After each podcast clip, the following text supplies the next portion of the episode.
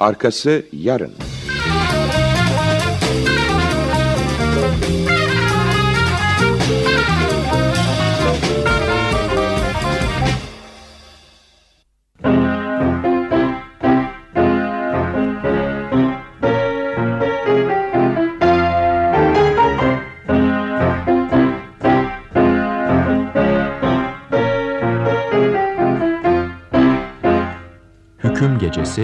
1. Bölüm.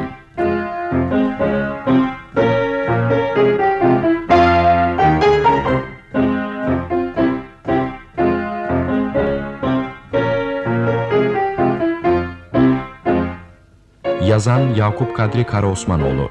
Radyoya uygulayan Tarık Dursun K. Reji Zihni Küçümen. Müzik Rafet Yalbaz.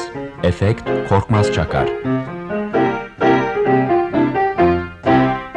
Bu bölümde oynayan sanatçılar Anlatan Ayşegül Devrim Karagözoğlu Ahmet Kerim Zihni Küçümen Hasip Bey Kayhan Yıldızoğlu Ömer Bey Çetin İpekkaya Polis memuru Metin Çoban Ahmet Samim Burçin Oraloğlu Adam Erhan Dilligil Despina Şevkiye May Şahabettin Süleyman Şakir Arseven Sırrı Bey Kani Kıpçak Garson Selim Naşit Özcan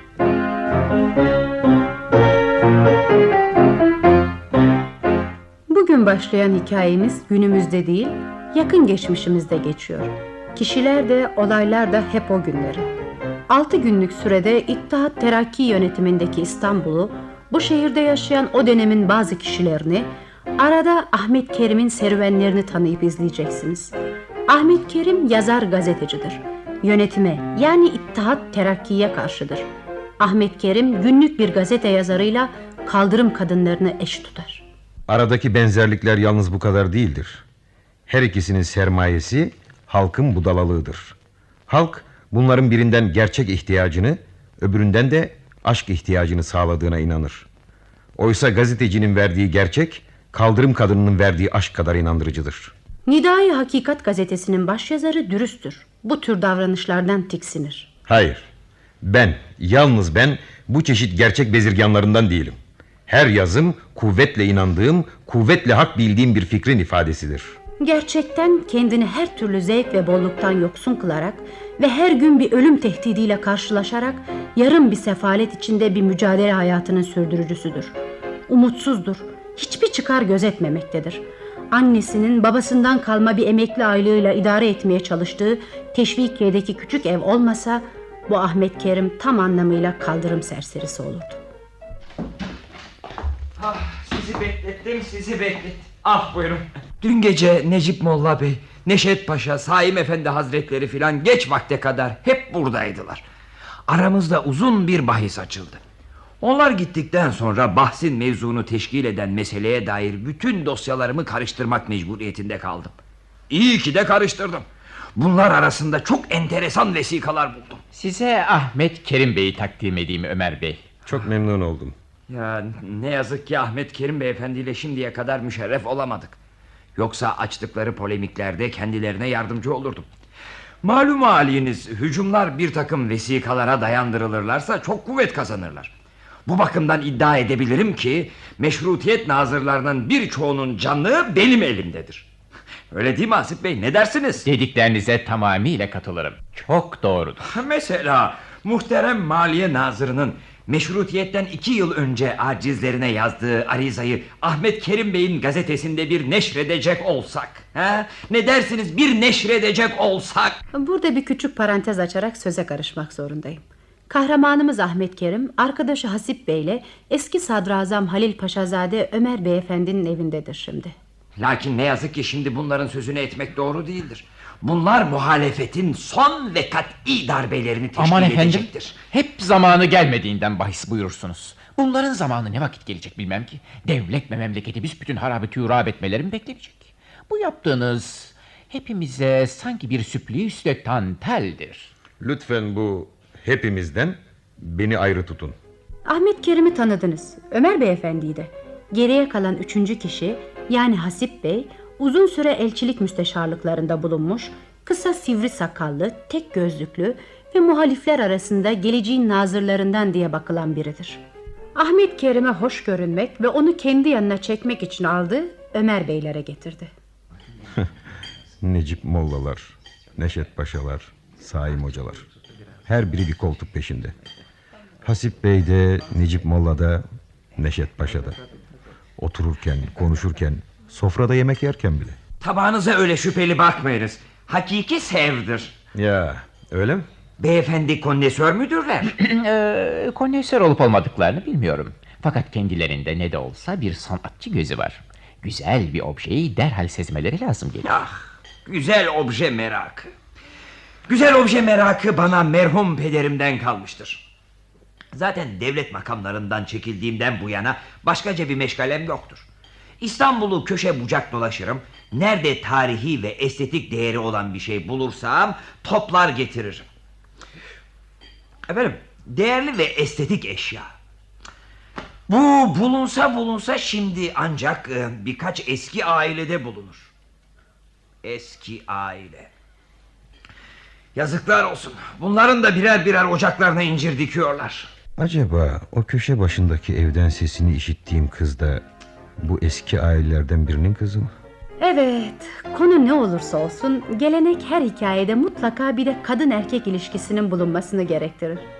Şimdi size bir yönetimle onun muhalifleri arasında geçen çekişmeli serüveni içinde aşk olmadan kadın erkek ilişkisinden uzak anlatmaya kalksam ne olur? Ne yaparsınız?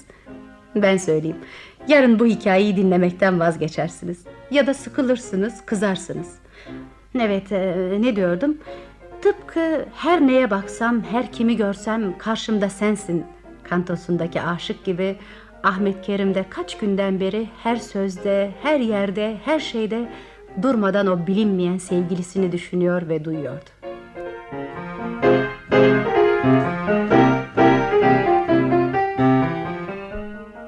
Yemeğin ardından şu bilinen vesikalar dosyası incelendikten sonra Ömer Bey konuklarını kendi arabasında İstanbul'a götürmek istemişti. Nişantaşı itfaiye karakolunun önünden geçerken kapıdaki nöbetçi farkında bile olmadı.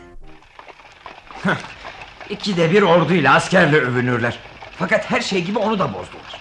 Ne disiplin ne de askeri terbiye kaldı. Şu, şu, şu nöbetçinin haline bakın. Bize aldırış bile etmedi. Ah ah Abdülhamit Han devrinde bu durumda bir askere rastlanır mıydı? Hangi karakolun önünden geçsem her askeri, her polisi arabam daha önüne varmadan ihtiram vaziyeti almış bulur. Hani o atik ve tetik askerler?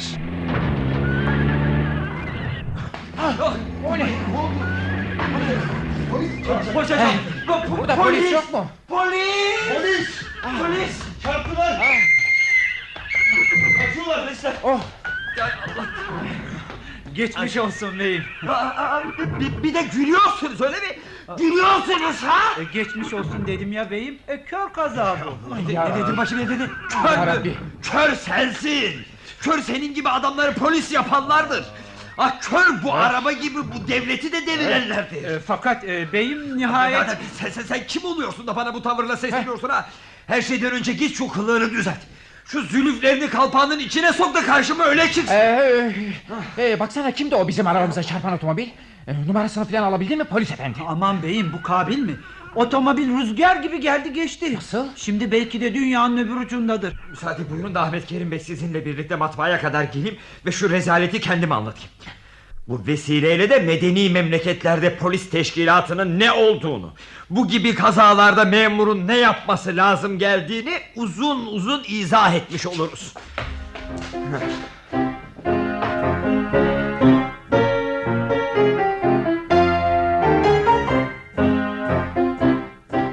Her gazetenin kendine özgü bir havası vardır. Gazete bir canlılık, bir durmazlık merkezidir. Sabahleyin başlar, gazete yayınlanana kadar sürer bu. Ama gece oldu mu her şey durur. Ahmet Kerim'in yakın arkadaşı Ahmet Samim de yazardır. Coşkundur, ataktır, çağının bütün ateşini yansıtır. Ahmet Kerim'le biraz sefalet, biraz sefaat arkadaşıdırlar.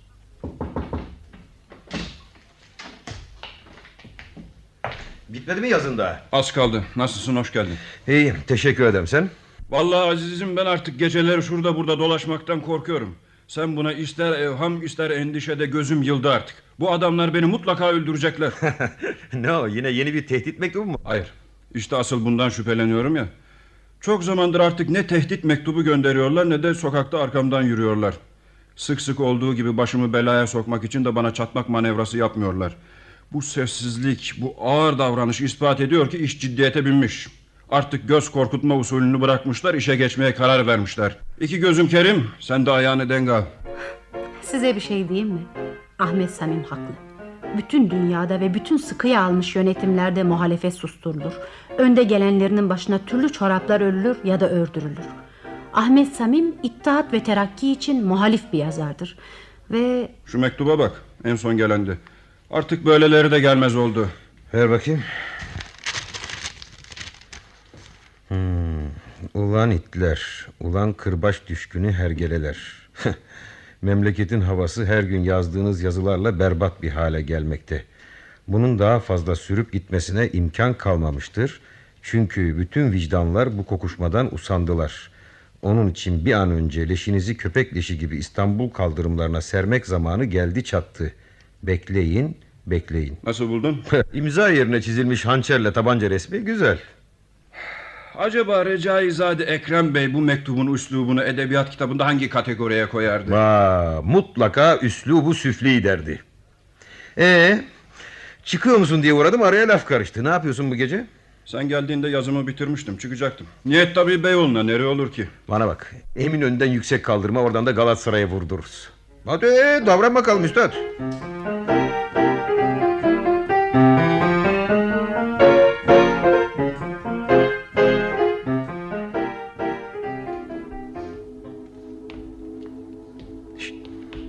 Ardımızdan biri geliyor fark ettin mi? Eminönü'nden takıldı biliyorum. Maraza mı çıkaracak dersin?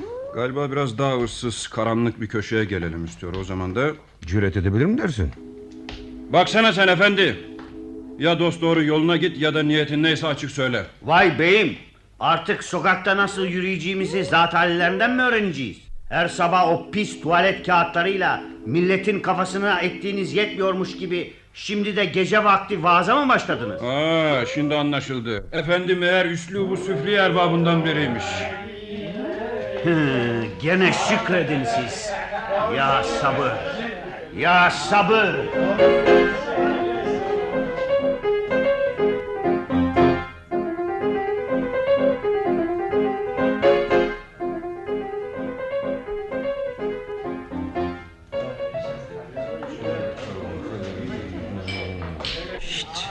Dikkatli ol Samim. Yavaş. Ne var gene niye pirelendin? Bana bak.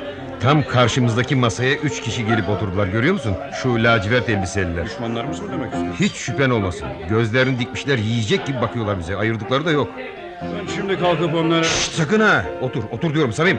Fakat madem Bana bak. Otur dedim otur. Hem sonra başımız belaya girer mi demek istiyorsun? Zaten beladan kurtulduğu var mı ki? bana bak. Hadi gel gidelim buradan diyorum sana. Hadi kalksana be. Gidecek miyiz? Niye ama daha yeni geldik. Olsun. Kalk sen skating bara gidelim. Despina'yı bulalım. Mutlaka o da bizi bekliyordur.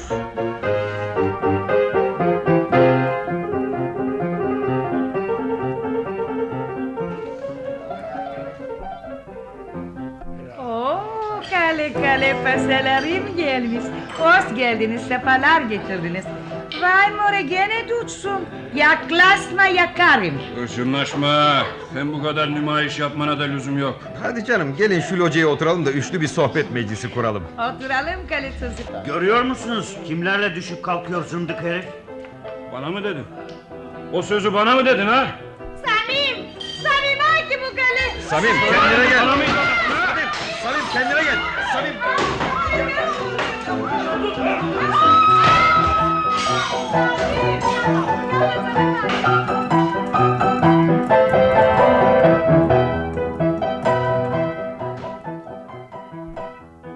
Evet Samim nasılsın nasıl hissediyorsun kendini? Gayet iyi. İyi mi? Tabii. Niye şaştın öyle? Bu sabah beni dahiliye nazırı çağırdı. Ee? Niçin bir düşün. Bana ne teklif etti dersin. Mutasarrıflık. Aferin iyi bildin. Demek ki öldürmeye henüz karar vermemişler. Henüz avlamaya veya lekelemeye çalışıyorlar. Çok şükür. Öyle bir tepem attı ki. Beyefendi böyle bir teveccühe erişmek için ne yaptım? Yoksa benim adıma sizden bir memuriyet isteyenler mi oldu diye sordum. Güldü. ne dedi sana?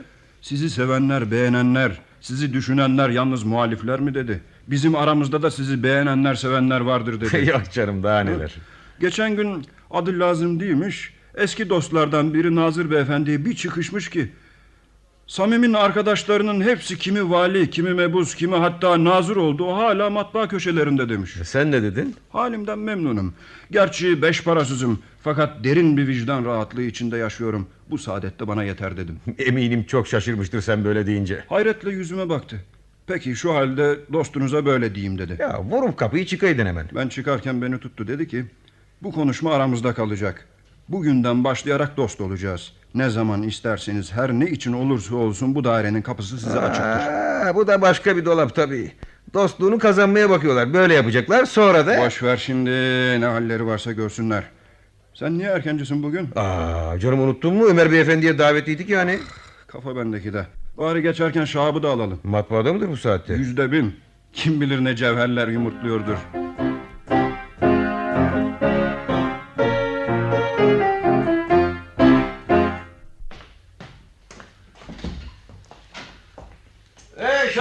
Biz geldik. Gelin. Gelin de size son yazdığım şu müthiş yazıyı okuyayım. Ne hakkında gene? Marif Nazırı'na açık mektuptur gene. Dedim ki ben Şahabettin Süleyman'ım. Muharirim. Bu memleketin ileri gelen eli kalem tutanlarındanım. Ne? Ben gibi bir adamı bulmuşsunuz buluyorsunuz. Derhal beni bir yere muallim tayin edin. Sen böyle deyince tayin ederler mi sanıyorsun? Bu isteğimi yerine getirmezseniz ben de böyle muhalefet yaparım dedim. Ay Allah cezanı versin. Sen ne budala adamsın ya.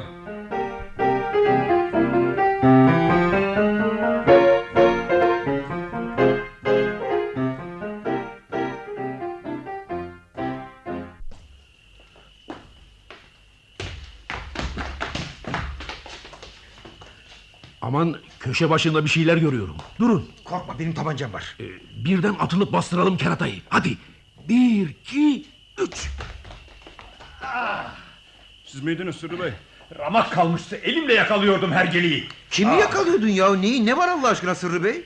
Az önce samimi görmek için matbaaya geliyordum. Baktım tam köşede bir adam sinmiş duruyor. Ee? Dikkat dikkat de matbaaya bakıyorum. Hmm dedim var bunda bir iş. Tam herifi kontrolüme almıştım ki siz bastırdınız. Artık işi gücü bırakıp matbaa bekçiliği yapıyordun demek öyle mi Sırrı Bey? Vallahi yakalayacaktım inan olsun. Bunu yakaladık mı artık bir zaman için başımız dinç olurdu. Belki bu gece maksadına erişecekti herif. Fakat geçti artık. Samim Bey belki bu gece şu köşe başında cenazenizi bulacaktı. Allah korusun. Her kimse o bana lanetler okuyordu. Allah cezanı versin Sırrı Bey bütün işimi bozdun diye. Adam sizin kim olduğunuzu gördü mü? Bilir o bilir hiç merak etmeyin siz bilir. Müthiş bir şey doğrusu. Ben onun kim olduğunu sezdim ya şimdiden söyleyemem. Hele bir sonucu bekleyelim. Sırrı Bey'le birlikte götürmemiz mümkün mü? E, tabii. Hüküm Gecesi 2. Bölüm Bu defaki hikayemiz günümüzde değil, yakın geçmişimizde, İttihat Terakki yönetimi döneminde geçiyor. Kahramanımız bir gazeteci yazardır. Adı da Ahmet Kerim. Yönetime karşı, yaygın deyimiyle muhalif yani. Yakın arkadaşını da tarih kitaplarından tanımanız gerekir. Ahmet Samim. O da Ahmet Kerim gibi muhalif bir gazeteci yazar. Dönemin yöneticileri her iki gazeteci yazarın da arkalarına adam koymuşlardır. Yarı korkutma, yarı gözdağı verme, durmaksızın izlemelerle bıktırmak ya da vazgeçirmek isterler. İki gazeteci yazarın düşmanları olduğu kadar dostları, dostları olduğu kadar da onlardan yararlanmak, onları kendi yararlarına kullanmak isteyen başka kişiler de vardır. Bir gece iki arkadaş yanlarında Üdeba'dan Şehabettin Süleyman da olduğu halde eski bir paşazadenin konağına yemeğe giderler. Çağrılılar arasında Necip Molla, Dıraç mebusu Tahsin Bey ve Neşet Paşa da vardır. Ayrıca bu tür evlerde ve bu tür evlerin verdikleri her şölende hazır ve nazır bulunmayı kendine ödev bilmişlerin niceleri. Benim bugün affedemeyeceğim en büyük suç memleketteki ahlak fesadına karşı gösterdikleri kayıtsızlıktır. Demin Beyoğlu'ndan geçerken gözlerimle gördüm. Bir takım yüzü pudralı erkekler piyasa ediyorlardı. Aman efendim bendeniz de aynı şeyi kaç kere görmüşümdür. Neyin nesi olduklarını söylemeye dilim varmaz. Utanırım. Kuzum Tahsin Bey, şu Arnavutluk'ta sakal vergisi alınacağına dair yeni bir kanun çıkacağı doğru mu? Belki doğrudur. Bu adamların yapmayacağı şey yok ki. Nasıl belki? Böyle bir kanun çıkar da sizin haberiniz olmaz olur mu? Mebus değil misiniz? Kanunları siz yapmaz mısınız? Tövbeler olsun. Size yemin ederim ki bütün olan işleri verilen kararları hep gazetelerden okuyup öğreniyoruz. Allah sizden razı olsun. Her tarafa hafiyeler koymuşsunuz. Ne hafiyesi? Biz hafiye kullanmayız Tahsin Bey. Muhabir kullanırız. Onlar da bu gibi haberleri mebuslardan öğrenirler. Başka kaynakları yoktur. Öyle mi? Hele şuna bakın. Beni kandıracak. Bu tür toplantılarda genellikle bu türden sözler konuşulur. Yani havadan sudan konuşulur demek istiyorum. Biraz yöneticiler çekiştirilir, biraz memleket ahvalinden konuşulur. İki muhalif Ahmet Kerim'le Ahmet Samim'in düşünceleri öğrenilir. Ya evet evet denir ya da hafiften bir karşı çıkılır. O kadar işte.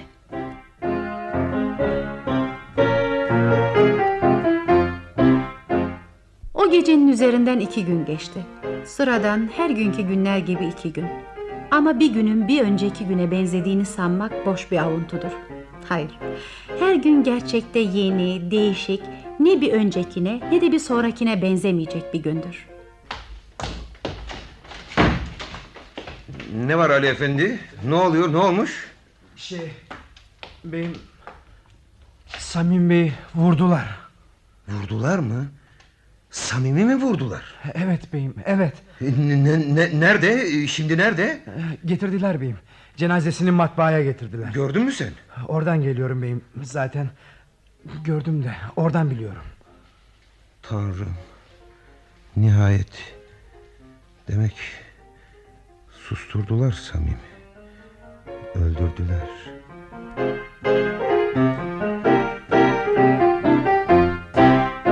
Siz misiniz Ahmet Kerim Bey?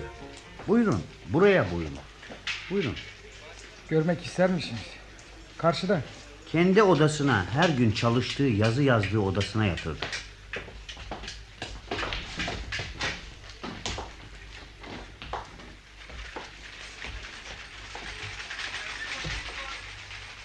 İşte Ahmet Samim. Bütün bir yıl yaz kış sırtında taşıdığı eski bonjuru ile arkadaşım, dostum, kardeşim. Ahmet Samim. Ama neden? Neden? Hem bu gece Şeyhülislamzade Muhtar Bey'in evine davetli değil miydik? Daha 50 dakika önce bana... Ben Fazıl Ahmet'le gidiyorum.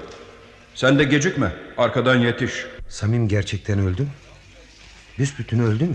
Kurşun tam ensesinden girmiş boynundan çıkmış. Ah görseniz ne hazin şey. Parmak kalınlığında bir parça kan bıyıklarının üstünde şimdiden kapkara pıhtılaşmış kalmış. Yüzünde vurulduğuna dair başka hiçbir işaret yok. Tabiatıyla üstü başı çamur içinde. Yüzü koyun düştüğü için. Düşer düşmez herif arkasından bir kurşun daha sıkmış. Fazıl Ahmet Bey yalnız bir kurşun sesi duyduğunu söylüyormuş. Zavallı korkudan kendini kaybetmiş, fırıncı dükkana dar atmış. Hani bahçe kapıdaki şu ünlü boğaçacı yok mu ona? İşte vaka tam onun önünde olmuş. Karşı köşede bir polis karakolu var artık siz düşünün. Hiç kimse hiçbir şey görmemiş, işitmemiş. Hiç kimse hiçbir şey görmemiş, işitmemiş. Hiç kimse hiçbir şey görmemiş, işitmemiş. Hiç kimse Nerede? hiçbir şey... Nerede? Görmek isterim diyorum size. Siz ne yapla en aziz dostumun cenazesini görmeye engel olabilir misiniz? Soruyorum size. Nerede? Efendi ben hak bak tanımam ha. Bana bu kapıdan içeriye kimseyi sokmayacaksın dediler ben onu bilirim. Yasak dedim mi yasak. Şey öğrenmişsiniz yasak. Adam öldürmeyi de yasak etsenize. Hani nerede bakayım senin amirin?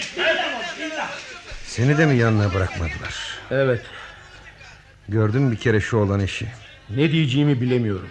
Şimdi sıra seninle bana geldi. Hı? Bana mı? Ha hayır doğru haklısın. Senin için öldürsünler. Ne istediğini biliyorlar. Adam sen de. Bu dünyada bir şey istemeye değer mi? İşte bir kurşunluk canımız var. Demek bütün bir hayatın bedeli bir kurşundan ibaret. Bütün bir hayat. Hele Samim'in hayatı. O sonsuz neşe, heyecan, gençlik, zeka kaynağı. Demek ki bir küçücük kurşun baş parmak iriliğindeki bir kızgın maden parçası ansızın bir deyişle bütün bu şeylere bir son verebiliyor.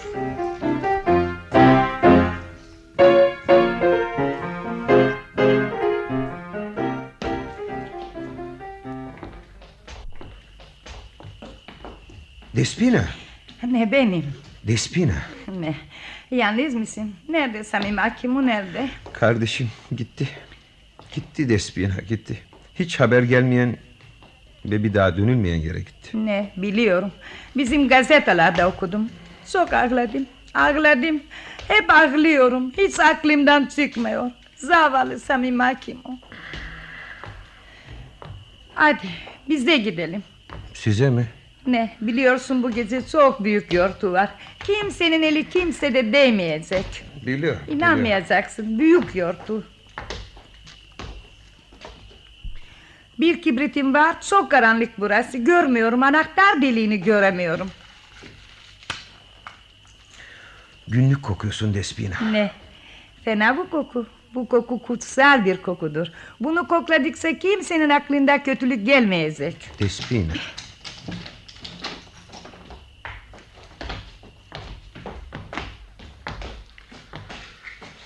Yapma, yapma Kale çok günah, büyük günah. Niye lambayı yaktın? Ay ışığıyla o da daha güzeldi. Samimi vuran adam bulunacak mı? Bilmiyorum. Sen ki onun kardeşi bu işi böyle bırakacaksın. Diyorlar ki Samimi vurduranlar büyük büyük adamlarmış. Onlar öldürtmüşler. Bunu polisin gözü önünde yapmışlar. Polis sensin dememiş. Demiş mi? Bilmiyorum.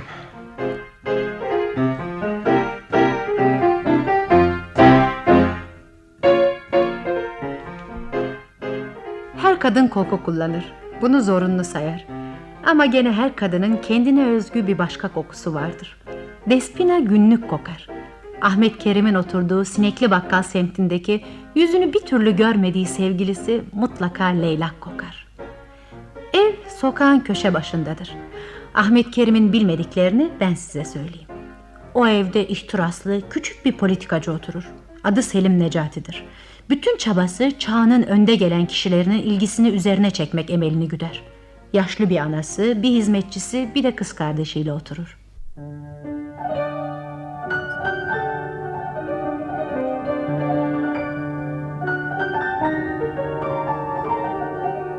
Duyuyor musunuz?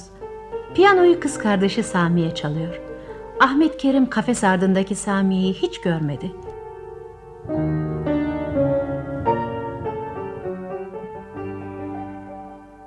Ahmet Kerim ne zaman o evin kafes altından geçecek olsa önceleri çapkın bir piyano sesi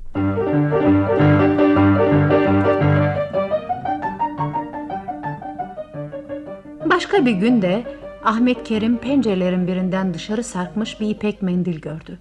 Ucuna iki büyük düğüm atılmıştı. Bu oyunlardan sonra Ahmet Kerim artık ne bir sayfa kitap okuyabilir ne de bir satır yazı yazabilir.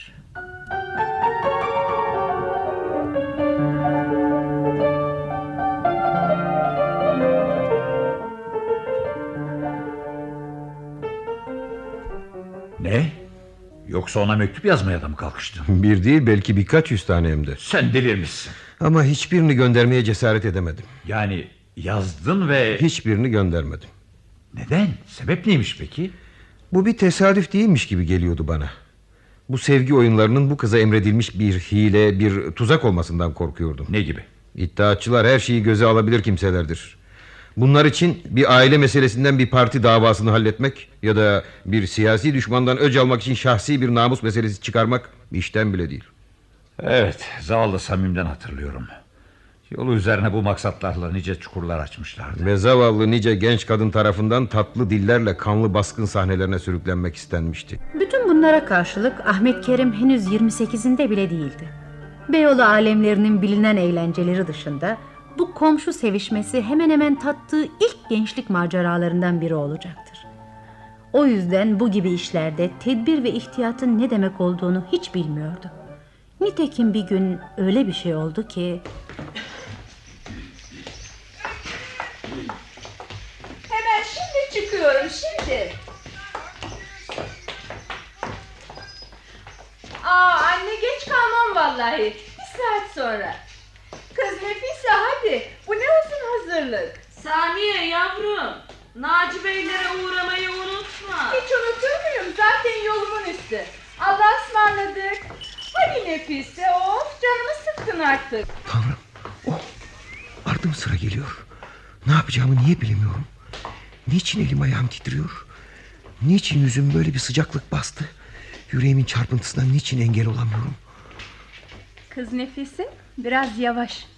Kız önümden yürüyeceğini ardıma geçsene. Hayır bu söz Nefise'ye değil bana. belli. Daracık sokağın neresinde durayım da ona yol vereyim öne geçsin. Ah işte geçiyor. İşte önümden ta burnumun dibinden geçiyor. Bir ipek hışıltısıyla peçesinin altından iki sıra beyaz dişleriyle bana bakarak gülüyordu. Tanrım Saniye ile Nefise önde, Ahmet Kerim arkada bir süre ama uzun bir süre yürüdüler. Hatta bir ara küçük bir oyun da oynandı. Ahmet Kerim önünde giden iki kadının ansızın sırra kadem basıp ortadan kaybolduklarını görüverdi. Çok şaşırdı buna. Bereket Sami'ye bu tür gönül şakalarına alışkındı. Dakikasına kalmadan bir yan sokaktaki kestirmeden önüne çıkıverdi de Ahmet Kerim ayıldı. Sonra akaretlere geldiler. Samiye ile Nefise bir büyük evin önünde durdular. Kapıyı çaldılar, hemen içeri girdiler. Ya Ahmet Kerim? Ahmet Kerim'e de yürüyüp gitmek kaldı.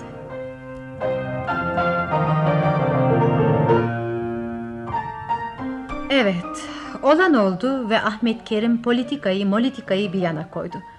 Ahmet Samim'in öldürülüşünden beri zaten her şeyden soğumuştu.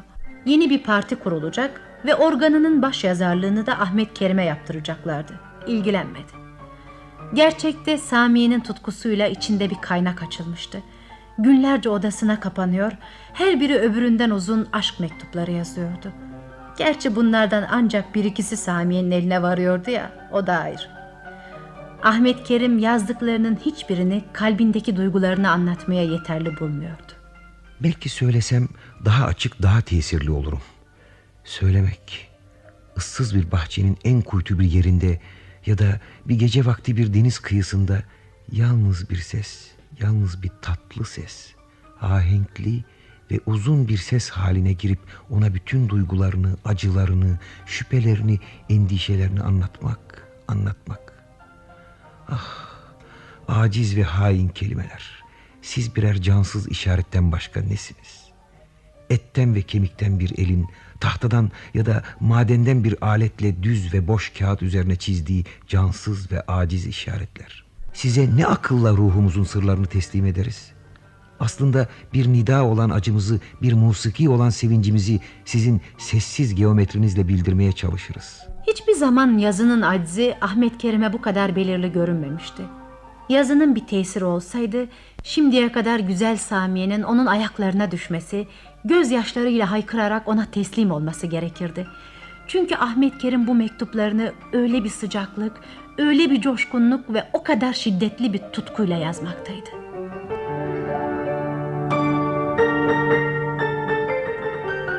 Ve günlerden bir gün bütün mahalleli macerayı sezmekte gecikmedi. Ahmet Kerim birkaç zaman için köşe başındaki konağın önünden gelip geçemez oldu. Bu sakınıp çekinme günleriydi ki genç kızdan şöyle bir mektup aldı. Kaç zamandır benden çekiniyorsunuz. Fakat benim sizi çok göreceğim geldi. Bir şey söylesem bilmem yapar mısınız? Bu gece yarısını bir saat geçe bizim merdivenli sokak kapısını büyüğünü değil ama aralık bırakacağım. Bu kapı sofaya açılır. Sofanın üstünde dört oda vardır. Bunların sol taraftan birincisinde değil... İkincisinde sizi bekleyeceğim. Sofayı ve benim sizi bekleyeceğim odayı karanlık bırakacağım. Sakın eve girerken kibrit falan çakayım demeyin. Yavaş yavaş el yordamıyla yürüyün. Her taraf halı döşelidir. Ayağınızın sesi işitilmez. Eğer bu dediğimi yapmazsanız bir daha yüzümü göremezsiniz. Ona göre. Bir daha yüzümü göremezsiniz. Ona göre Samiye. Gidecek miyim? Gitmeli miyim? Evet, gidebilecek miydi? 18 yaşındaki bir çocuğun bu isteğine uyacak mıydı? Hele ara sıra hayalini doldurmaktan geri kalmayan o şüphelerle, o kaygılarla böyle bir maceraya gözü kapalı atılmak fedakarlığına nasıl katlanacaktı? Fedakarlığına kim bilir. Bu davet belki de abi tarafından yapılıyordu. Zorla yaptırılıyordu belki de. Belki de genç kızın bundan haberi bile yoktu. Abi böyle bir tuzak kurmuştu. Eğer bu dediğimi yapmazsanız bir daha yüzümü göremezsiniz. Ona göre. Bu dediğini yapmazsam bir daha hiç yüzünü göremem onun. Bir daha hiç göremem.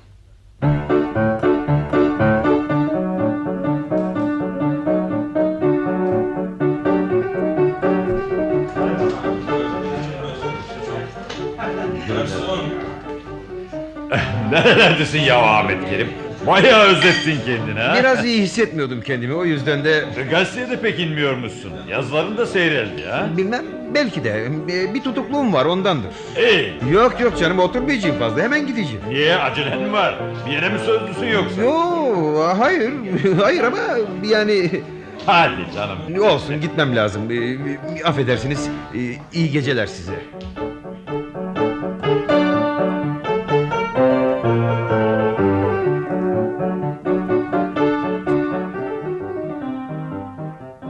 Nişantaşı'ndan bir arabaya atladı. Mahallenin epey uzağı. Hüküm Gecesi 3. Bölüm Üç gündür değişik bir hikaye dinliyorsunuz. Yakın geçmişimizden kalma bir serüven. Başlangıçta hikayemizin iki kahramanı vardı. Biri Ahmet Kerim, öbürü de Ahmet Samim. İkisi de gazeteci yazardır. İkisi de devrin yönetimine yani İttihat Terakki'ye karşıdırlar. Bugün bu karşı oluşun yaygın bir deyimi vardır. Muhaliflik. Her iki yazarın da çevreleri onlardan yararlanmak ya da onlar aracılığında iktidara ulaşmak isteyen türlü kişilerle doludur. Peki aşk? Sabırlı olun lütfen. Onun da her hikayede olduğu gibi bunda da yeri vardır elbet. Dönemin yöneticileri bir kolayına getirip Ahmet Samim'i vurdurup öldürdükleri için geriye bir tek Ahmet Kerim kaldı ve Ahmet Kerim de bu olaydan öylesine etkilendi, öylesine içine dönük bir kişi oldu ki onu bu durumundan ancak bir tek şey çekip çıkarabilirdi. Aşk. Sinekli Bakkal mahallesinde İttihatçılardan Selim Necati'nin konağında aynı kişinin kız kardeşi Samiye ortaya çıktı. Bir gün bir sesleniş, öbür gün kafes ardından uzanan bir el, sonra bir ipekli mendil, sonra... Sonra düpedüz bir çağrı aldı Ahmet Kerim. Sizi bekleyeceğim. Sofayı ve benim sizi bekleyeceğim odayı karanlık bırakacağım. Sakın eve girerken kibrit falan çakayım demeyin. Yavaş yavaş el yordamıyla yürüyün. Her taraf halı döşelidir. Ve Ahmet Kerim bu çağrıya uydu. Önce gitti, bir yerlerde oyalandı. Sonra yürüye yürüye konağın bulunduğu sokağa geldi. Tam kapının önünde durdu.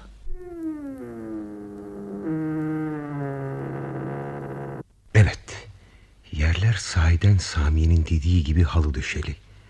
Karanlık kaygı verici. Peki ama sol taraf neresi, sağ taraf neresi? Sol taraftan ikinci kapı demişti. Kalbi küt küt vuruyor Ahmet Kerim'in. Öyle ki ayağının sesi işitilmese bu kalbin sesi duyulacak. Soldan birinci kapıyı buldu, soldan ikinci kapıyı buldu. Yüreği bir sarhoş kapıyı yumrukluyor gibi göğsüne vuruyor vuruyor. Sanki göğsü kırılacak. Soldan ikinci kapıyı açtı. Bir kandil ışığı. Nice saatlerden beri bu ilk gördüğü aydınlık. Ta köşede bir yatak. Bu yatağın içinde biri doğruluyor. İşte o. İşte o. İmdat! Benim, e, benim e, neden korkuyorsunuz? Allah aşkına susun. Bağırmayın öyle. Abi! Sıtkı, Ekrem! Abi yetişin! Rica ederim, rica ederim. Bu ne demek anlamıyorum. Yetişin diyorum! Abi! Abi! Kimsiniz? Kimsiniz? Davranmayın yoksa... Anladım. Beni öldürmeye geldiniz. Tabancalarınızdan belli bu. Buyurun. Yapın yapacağınızı. Sizi bekliyorum. Küçük hanım, bu efendilere bir parça cesaret verin. Hadi. Vay hayasız. Bak bir de neler söylüyor. Hayır, hayır. Çekilin, ilişmeyin ona yoksa yangın var, adam öldürüyorlar diye bağırırım. Vallahi billahi bağırırım. Her şeyi söylerim sonra, her şeyi, her şeyi. Bana bak sen, sen karışma bu işe. Hayır. Sana Hayır izin vermeyeceğim buna, izin vermiyorum. Siz gidin buradan, mümkün olduğu kadar çabuk gidin, durmayın. Teşekkür ederim. Gidin dedim, hadi durmayın, gidin çabuk. Ve Samiye Ahmet Kerim'i elinden tutarak tıpkı bir körü yürüten çocuk gibi sokak kapısına kadar götürdü. Genç kız bunu yaparken çeneleri birbirine çarpıyordu. Size karşı nasıl ne diyeceğimi bilemiyorum. Hiçbir şey söylemeyin lütfen. Mümkün olduğu kadar çabuk uzaklaşın buradan. Durmayın gidin hadi. Size karşı bir şayet Hayır hayır özür dilemeniz gereksiz diyorum. Hadi akşam şerifleriniz hayır olsun. çok teşekkür ederim Sami.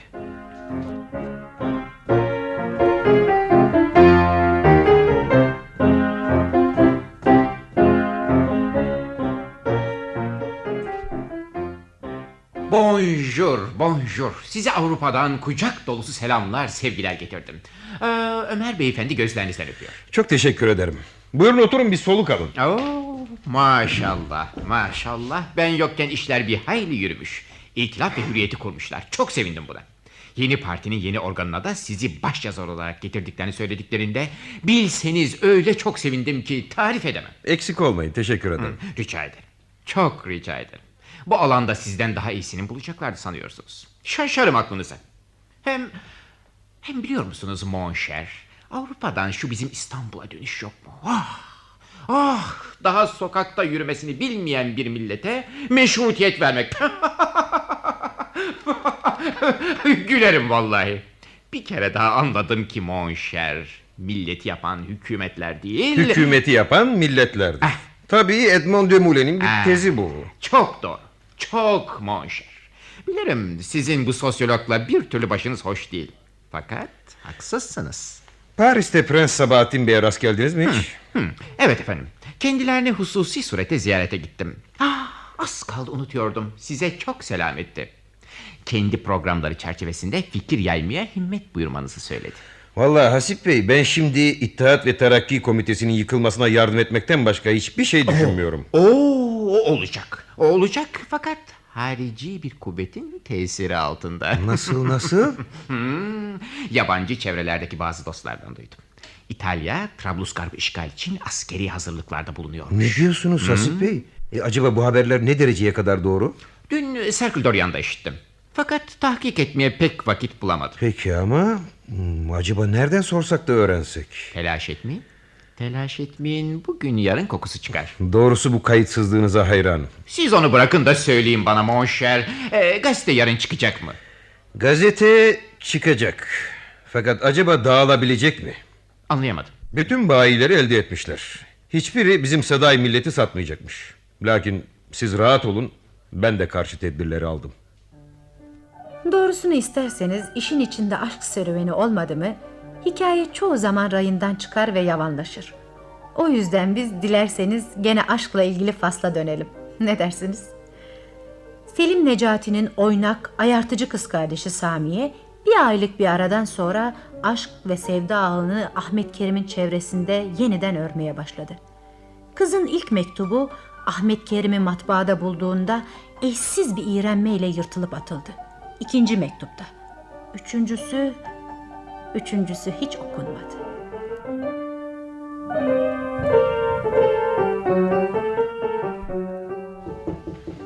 Buyurun.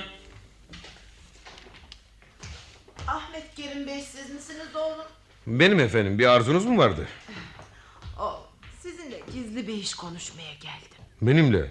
Gizli bir iş görüşmeye mi? Ya hele önce şunu bir okuyun. Ha. Yine mi? Bir hayır. Yok yok oğlum mutlaka okuyacaksınız. Mutlaka. Öyle lazım. Mutlaka mı? Fakat niçin? Niçin? Öyle lazım. Mutlaka okumalısın. Sonra konuşacağız.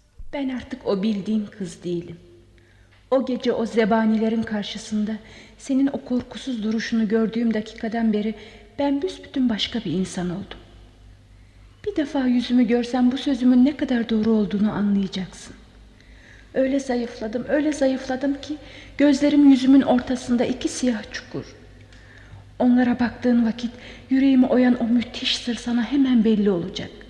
Bana acıyacaksın, bana acıyacaksın. Bana acıyacaksın. Bana acıyacaksın. Bırak ayaklarına düşeyim.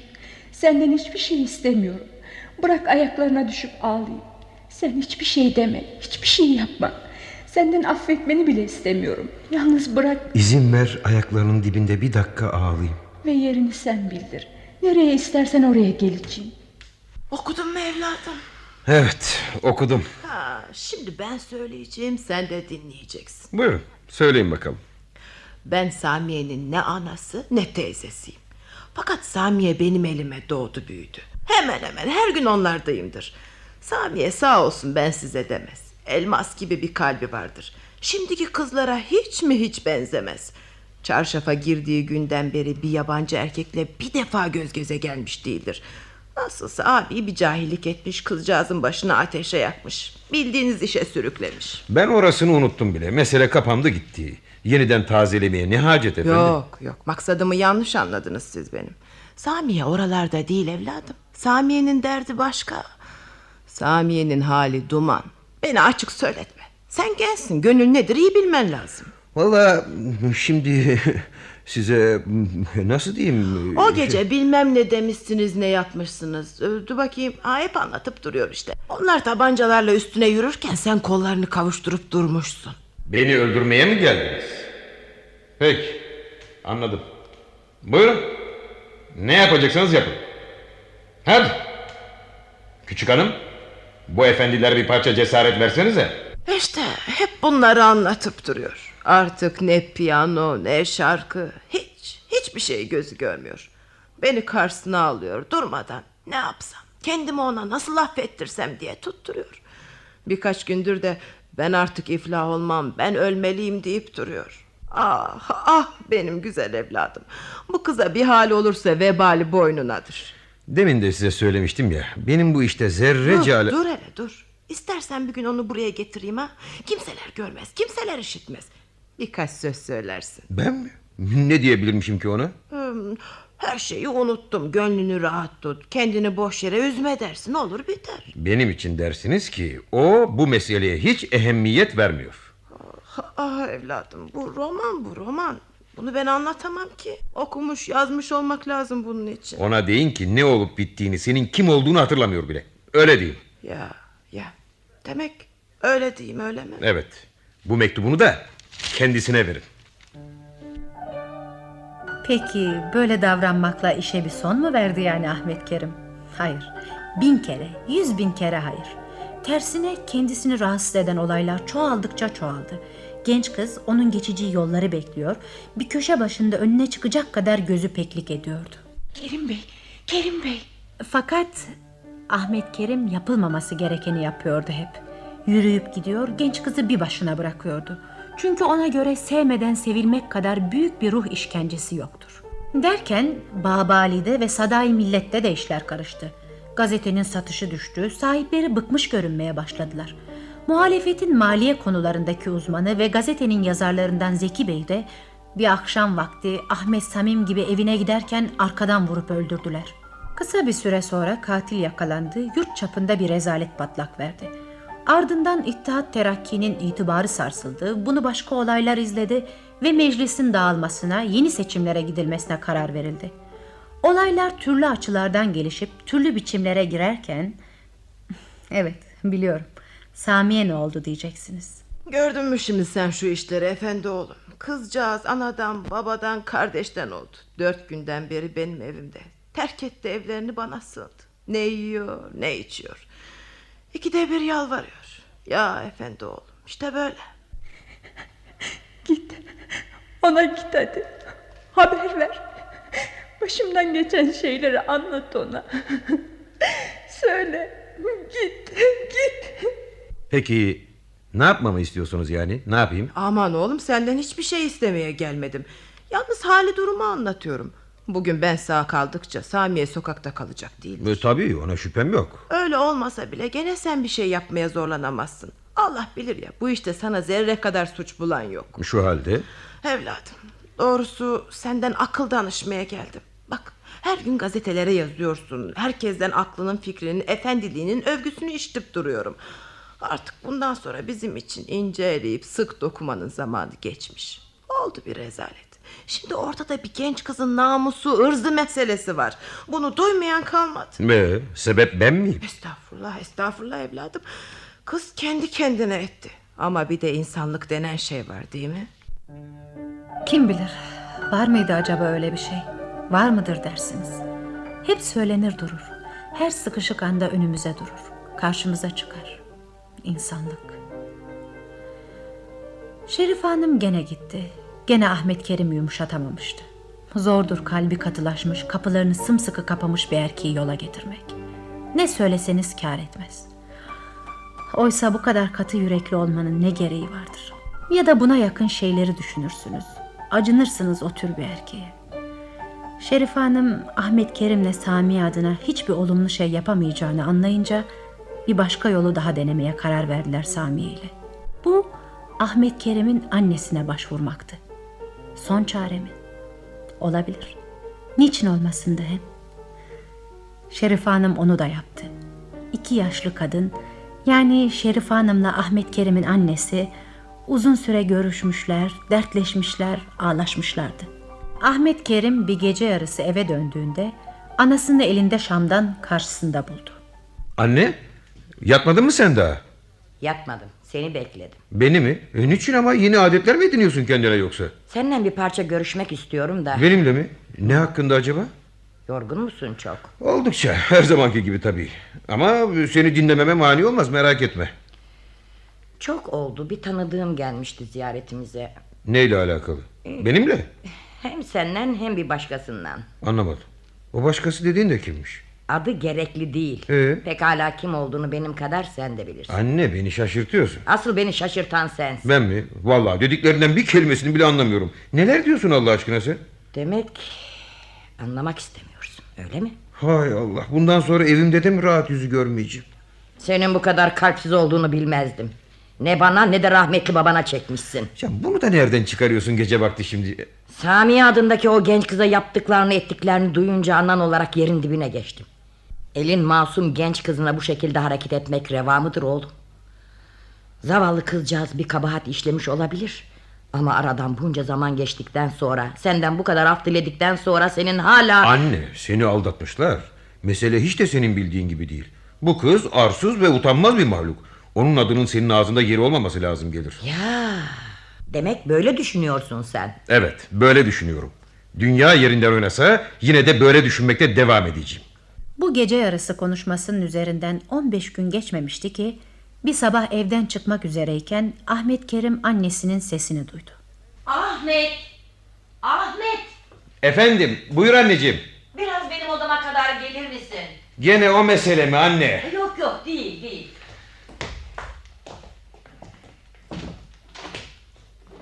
Ne? Fakat anne. Oğlum yalvarırım sana bir parça otur Siz de ayakta kalmayın oturun Samiye kızım Çok teşekkür ederim efendim.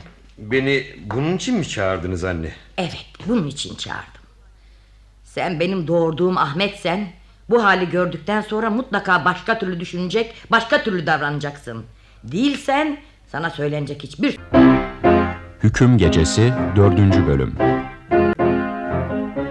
Zordur bir hikayeyi özetlemek. Düşünün.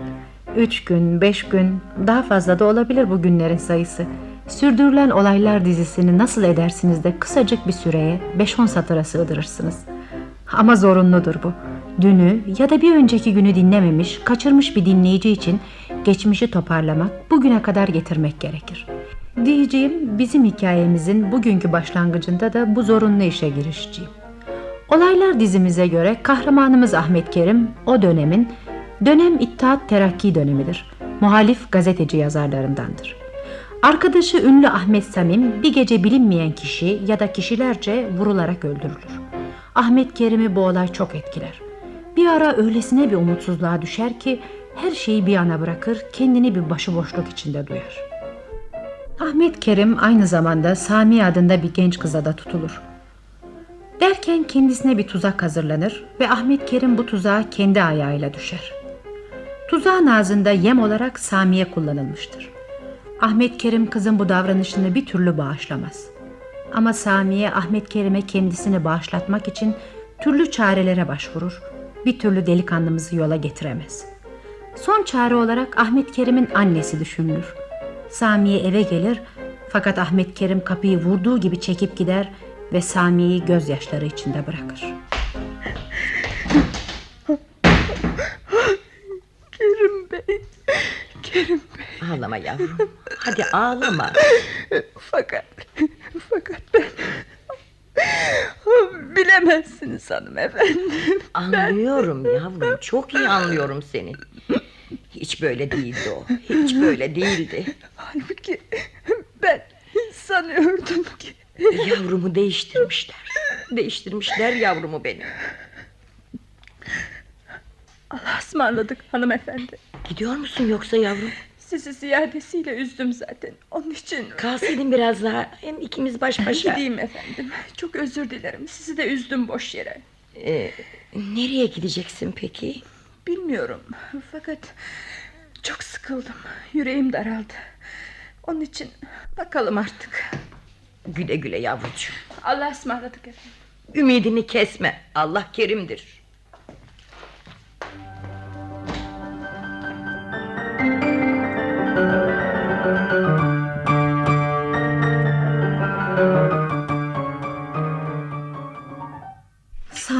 Yaralanmış bir kuş nasıl kanatlarını sürükleyerek ağır ağır yürürse öyle yürüyerek Ahmet Kerim'in evinden çıktı. Sami'nin bu acı, ağır ve lanetleme yükü taşımaya artık gücü kalmamıştı. Bu yükün altında kendini o kadar yorgun, o kadar bitkin hissediyordu ki neredeyse sokağın ortasına boylu boyunca uzanıverecekti. Olmaz. Olmaz. Bunun için daha sessiz, daha ıssız, daha serin bir yer lazım. Daha serin. Çünkü yüreğim yanıyor, yüreğim tutuşuyor. Ah o kızgın şiş. Vücudumun bir yanından öbür yanına geçen bu cehennemlik demir. Yazık değil mi bu çırpınan, kıvranan, burkulan küçücük yüreğime?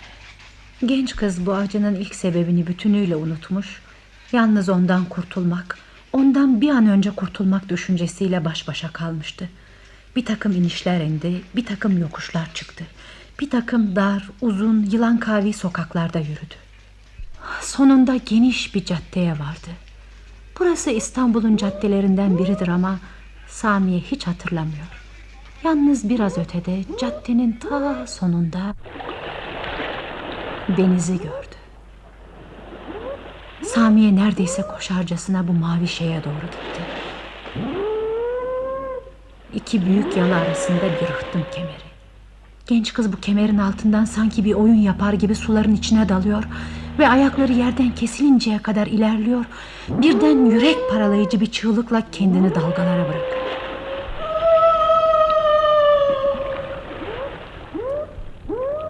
Samiye üç defa denizin dibine batıp çıktı. Kulaklarında aralıksız bir çıngırak sesi çın çın çınlıyor. Kapanan gözlerinin ötesinde renk renk bir alemin kırmızı, mor, yeşil ve erguvani perdeleri birbir ardı sıra açılıyordu. Bütün İstanbul halkına el altından dağıtılan şu beyannameyi görüp okudun mu azizim? Kim dağıtıyormuş bunları? Meçhul kişiler tabii. Ama beyannamenin altında imza apaçık. Ne diyor?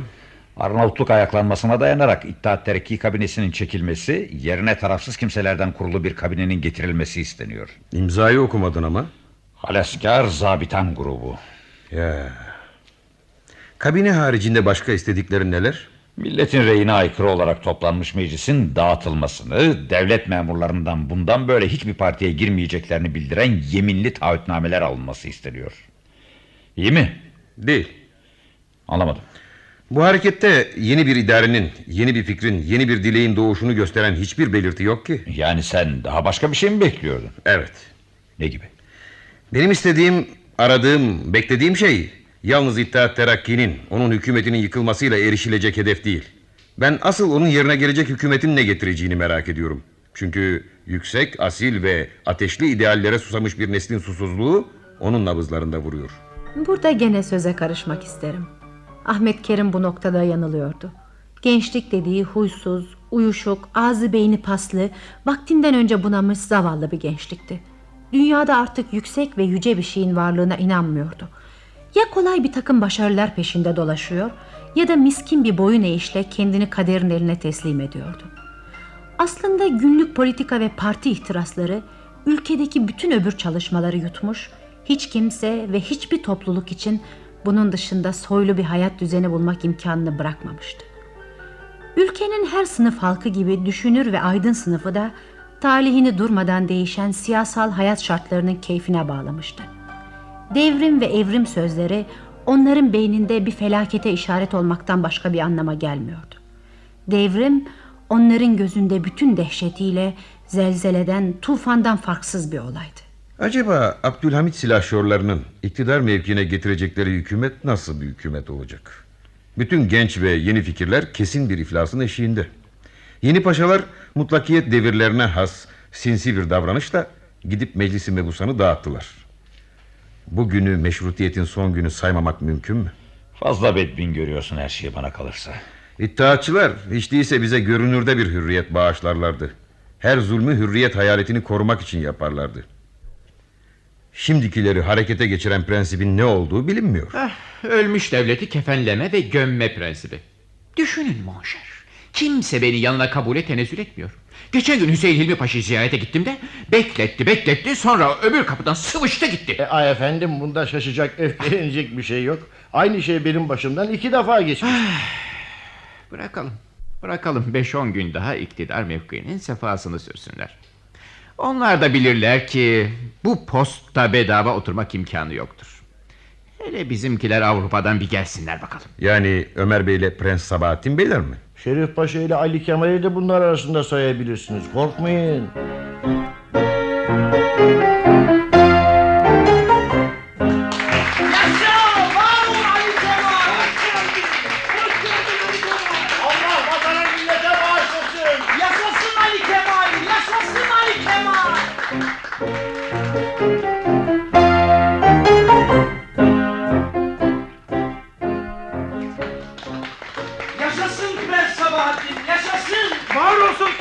Sabahattin Bey'imiz. Allah vatana millete bağışlasın. Ne kadar da genç ya Rabbim şuraya bak. Kendi küçük ama aklı büyük. Dev aklı var onda azizim. Ee, Sait Paşa'ya çok benziyor. Ondan çok akıllıdır o. Yaşasın Prens Sabahattin.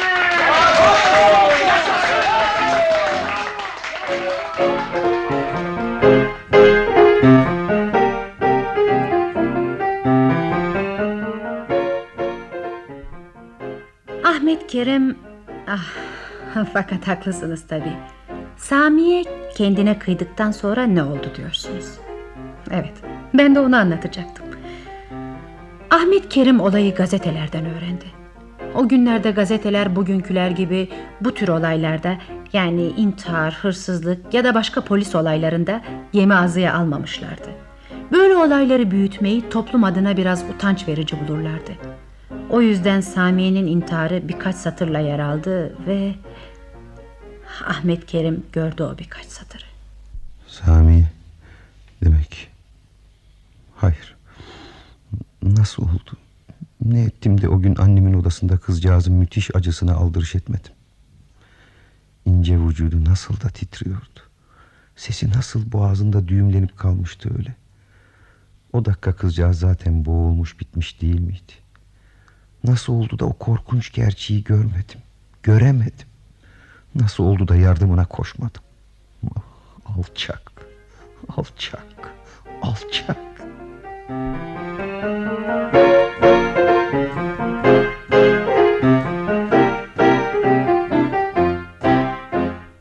Hiç olmazsa genç kızın mezarını bulabilseydi. Hiç olmazsa bir buket çiçek götürebilseydi o küçücük toprak yığınına. Başında durup sessiz sessiz af dileseydi Samiye'den. Anne, şu köşe başındaki komşuların ahbabı Aksaraylı bir hanım vardı. Onun adını nerede oturduğunu biliyor musun? Yani şu hani... Yok yok yani önemli bir şey için değil. Ha. Kadının bana havale ettiği bir iş vardı da onu yaptım kendisine haber vermek istiyordum. Dur dur dur bakayım. Az kalsın ben de unutuyordum. Adı Şerife Hanım. Aksaray'da Reşadiye mahallesinde oturuyor. E, tam karşısında bir hallaç varmış ondan sorulursa bulunurmuş.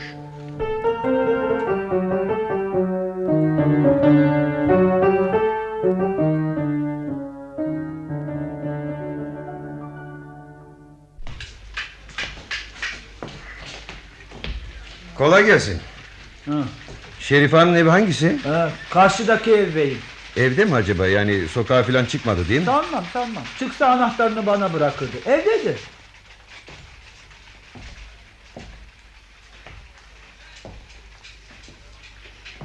Safa geldiniz efendim.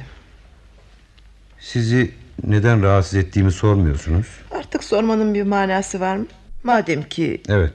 Sizden o bildiğiniz facia ile ilgili malumat istemeye geldim. Bunun haberini aldığım günden beri hiç rahatım kalmadı. Anlıyorum efendim. Her an ondan söz edebilmek için yanıp tutuşuyorum. Bana inanın hanımefendi, ben artık o eski bildiğiniz adam değilim. Ben büsbütün başka birisiyim. Sizi namusum üzerine temin ederim ki onun hatırasına ebediyen hıyanet etmeyeceğim. Aksine davranırsam kahrolayım. Onun gönlüyle benim gönlüm ölümde ebedilikte birleşmiştir.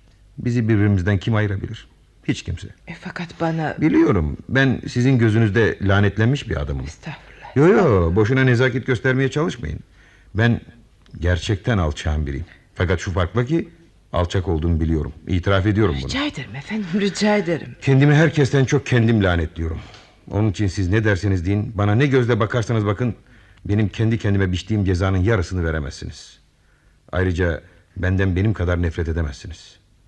Zavallı kızcağız. Sevecek adam bulamadım benden başka. Fakat artık ne desek boş değil mi öyle? Ha hanımefendi ne dedim de sizi dinlemedim. Yapılacak bir şey vardı o da bu düşkünlükten onu vazgeçirmekti. Onu bir hasta gibi el birliğiyle tedaviye çalışmaktı. Evet haklı olabilirsiniz. Hiç değilse siz benim aleyhimde bulunmayı, beni onun gözünden düşürmeyi kendinize bir vazife bilmeliydiniz. Ah, ah neler söylemedim neler etmedim. Hiçbiri kulağına girmedi. Bu dediğiniz gibi bir hastalıktı bir kara sevdaydı. Geldi bir defa çocukcağızın başına. Artık kurtarmak mümkün olmadı. Hem kısmet böyleymiş. Takdir böyle yazmış. Ne yapsak boşuna. Yo yo hayır yapılacak çok şey vardı. Bir tanesi ona ruhumun bütün iğrenç ve çirkin yanlarını gösterecektim. Ne kadar az sevgiye layık olduğumu anlatacaktım. Neye yarardı ki? Hey, o vakit yavrucak bir şahin önünde ürkmüş güvercin gibi benden kaçacaktı. Tabii bütün bunlar boş söz hanımefendi. Ben size asıl başka bir niyetle gelmiştim. Buyurun buyurun eğer elimden gelen bir şeyse. Sizden Samiye'nin mezarının nerede olduğunu öğrenmek istiyorum. Yahya Efendi türbesinde. Ah evladım ah her şeyle ben uğraştım.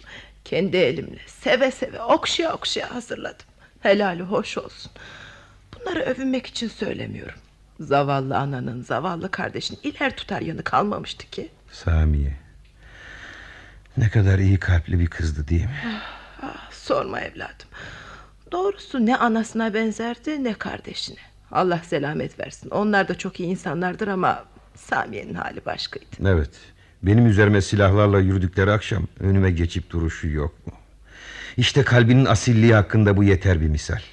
Ben o gece onu kucağıma alıp evden çıkardığım gibi götürmeliydim. Ne iyi olurdu, ne iyi olurdu. Kızcağız o deli kardeşinin elinden kurtarmış olurdun. O Selim Bey yok mu o Selim Bey? Ah, ah o Selim Bey.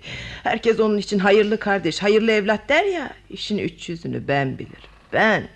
Kulüp dediniz mi gözünde ne ana kalırdı ne kardeş. Vallahi gerekirse yaşlı anasını bile o kulüp uğruna kurban ederdi. Neyse o da cezasını buldu ya. Memuriyetten çıkarmışlar. Yakında hapse girecekmiş diyorlar. Evet öyle bir söylenti dolaşıyordu ben de duydum. Zaten büyük makamlara erdi de ne oldu ha? Ne oldu? Kime zerre kadar yararı dokundu? İşte benim bir maaş meselem vardı. Bunu yapıver diye birkaç defa kendisine yalvardım. Ha ma dedi ama yıllar geçti. Bizim işten bir haber çıkmadı. Sizin öyle bir meseleniz mi var? Nedir o iş? Yani belki benim bir yardımım dokunabilir diye düşündüm de acaba... Efendim bu maaş meselesi de o kadar güç bir şey değil hani. Bizim merhum Kerküklü Osman Efendi. Belki işitmişsinizdir ha. Sadat'tandı. Evkaf kendisine bir mütevellilik hakkı tanırdı. Şimdi öleli altı yıl oluyor. Ben maaş alamıyorum. Pekala merhumun tekahüt maaşını veriyorlar da bunu vermiyorlar. Bana her yandan büyüklere başvurursan olur dediler. Bu iş Evkaf Nazırı'nın elindeymiş. Doğrudur. Onun alakalanması gerekir. Evladım eğer bir vaktin olursa soru verirsen büyük sevap işlemiş olursun. Ah oğlum ah. Bilsen neler çekiyorum bir kadın başıma. 150 kuruşla koca evi döndürmek kolay mı? Tabii siz... Demek ki Selim Necati Bey hiç de hayırsever bir adam değil. Kim bilir Samiye... Samiye Hanım onun bu haline ne kadar üzülürdü. Ah, zavallı yavrucak. Hele benim işim olmadı diye öyle üzülür, öyle üzülürdü ki. Ah, yattığı toprak nurdan olsun Samiyeciğim.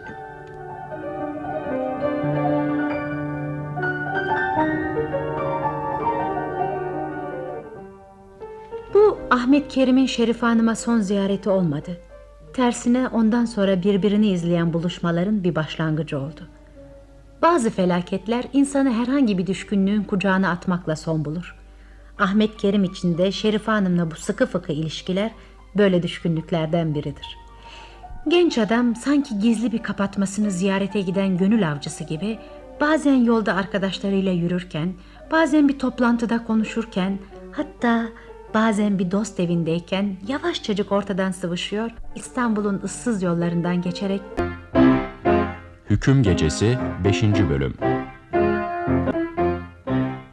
Hikayemizin beşinci gününe de geldik. Yarın ya umduğunuz ya da hiç beklemediğiniz bir biçimde sona erecek bu hikayede.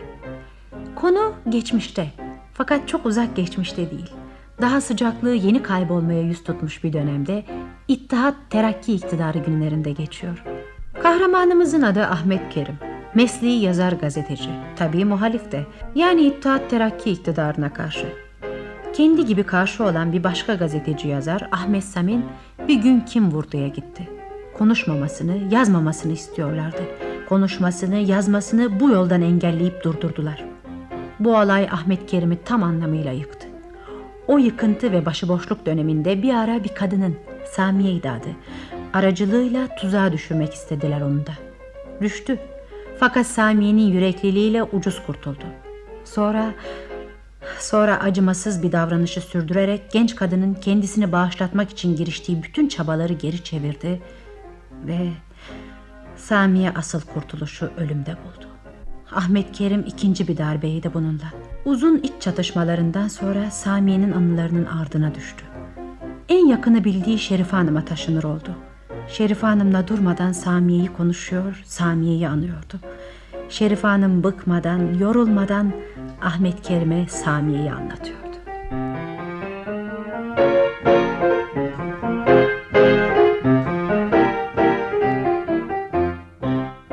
Samiyecik sabahtan akşama kadar şu pencerenin önünde büzülür otururdu.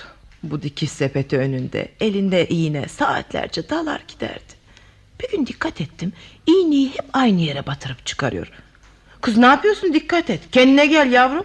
Siz öyle deyince Samiye ne yaptı? Gülmeye başladı. Ah, ah yavrucuğumun bu gülüşleri yok mu? Yanakları çukur çukur olurdu. İnci gibi dişleri pırıl pırıl parıldardı.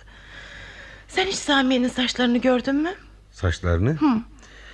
Hayır görmedim. Vah vah bunu görmedinse hiçbir şey görmemişsin demektir. Vallahi dalga dalga na şu topuklarına kadar inerdi. Son günü onları yıkayıp örünceye kadar ne güçlük çektim ben bilirim. Sizde hiç resmi yok mu onun Şerife Hanım? Resmi mi? Var var ama çocukluk resimleri hep. Acaba zahmet olmazsa Ay, tabii. Yok canım niçin zahmet olacakmış hiç bile. Acaba nerede? Aha, aha, buradaymış buldum. Bir dolu buldum hem de. Hepsi onun resimleri. mi? Hmm. Ha, işte bir tanesi. O günlerde Samiye 8-9 yaşlarında ya var ya yoktu. Saçlarındaki bu şey ne? Piyango. Bu daha küçükkenki resmi. Bak bak ne de ton bulmuş yumurcak. Hepsi de çocukluğuna ait resimler galiba bunlar. ha, ha, ha, işte buldum. 13-14 yaşındayken bu. Sami. Sami.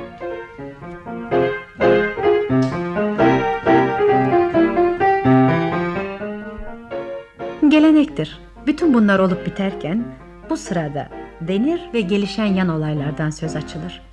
Ben de öyle yapmak zorundayım şimdi. Evet, bütün bunlar olup biterken bu sırada ülkede hürriyet düşüncesi alabildiğine etkili olmaya başlamıştı.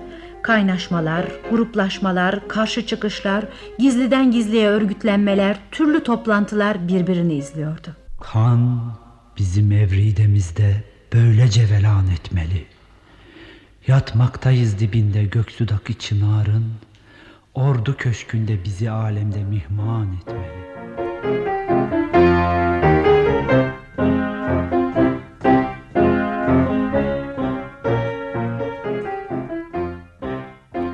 Türkiye son günlerini yaşıyor. Artık bizden hayır gelmez. Evet yazık ki ben de öyle sanıyorum. Fakat bunu anlamakta çok gecikmişiz. Bunları kaldırın her birinin yerine bir iddiatçı getirin görünüş yine aynıdır. Ona şüphemi var. Zaten bugün onların ektiğini biçmiyor muyuz? Amiyanelik ve demagogluk bu memlekete bir ittihatçı emportasyonu değil midir? Hiç sesimizi çıkarmadığımız istibdat devrinde bundan daha ne kadar asil bir görünüşümüz vardı. Bizi Balkanlaştırdılar. Bulgar komitecilerinden öğrenilmiş bir çeşit dağ ve sokak politikacılığı, bir çeşit Külhan Bey palavracılığı, bir çeşit vicdan ve yurtseverlik yan kesiciliği. Meşrutiyetten beri temsil ettiğimiz siyasi ve milli kültürün temelleri hep onlarda oldu. Aziz, Türk aydını, Türk entelektüeli diye bir şey vardı, bugün o yoktur. Çünkü ağzını açtı ve bütün foyası meydana çıktı. Aa, sakın beni istibdat taraftarlığıyla suçlamayın. 33 yıllık saltanatında bu milletin iyiliği için 33 günde mi bulamadı? Benden sonra bu millet yine düşünmesin, bilmesin, görmesin. Cahil, sersem, kör ve budala kalsın demiştir. Son günlerdeki tevkiflere ne diyorsunuz? Niçin? Ama niçin? Bir türlü anlamıyorum. Ah, bira başımıza Arnavutluk ayaklanması çıktı. Ama bunun sorumlusu katiyen muhalefet değil. Nedir öyleyse? Adam sende muhalefet muvafakat. Al birini vur ötekine. Bu partilerin ikisinin de milletle hiçbir ilişkileri yoktur. Çünkü ne o ne o milli bir ideal yaratmak gücünü gösteremedi. Muhalefetin dayanağı ne? Hürriyet ve meşrutiyet gibi bir takım kitaptan alınma mücerret nazariyeler. Halbuki öbür tarafta koca bir hayat var. Bir milletin engin hayatı var. Bir yanda ihtilaller olur, ayaklanmalar bastırılır, savaşlar çıkarken öte yanda millet benim derdim bana ne diye inim inim inliyor. Göreceksiniz. Yarın bir savaş olursa bizim günahımızı yine onun kanı temizleyecektir. Temizleyebilecek mi? Acaba o kadar kanı kaldı mı? Düşünmeli ki yarınki savaş 93'ün devamı demek. Bu uzun bu 100 yıllık mütareke devrinde onlar dinlendi, güçlendi. Bizse Yemenlerde, Makedonyalarda, Havranlarda, bilir miyim daha nerelerde nesil nesil üstüne kurban vermekte devam etti. Zavallı millet. Bari alın yasının dehşet ve heybetini anlamış olsaydı. Bununla belki biraz gurur duyar. Bu da onu birçok felaketlerden korurdu. Ne işte Türk milletinin en büyük derdi. Kendi ululuğunu, kendi heybetini, bünyesindeki o eşsiz dayanma kabiliyetini bilmiyor. Kimse çıkıp bunu söylemiyor ona.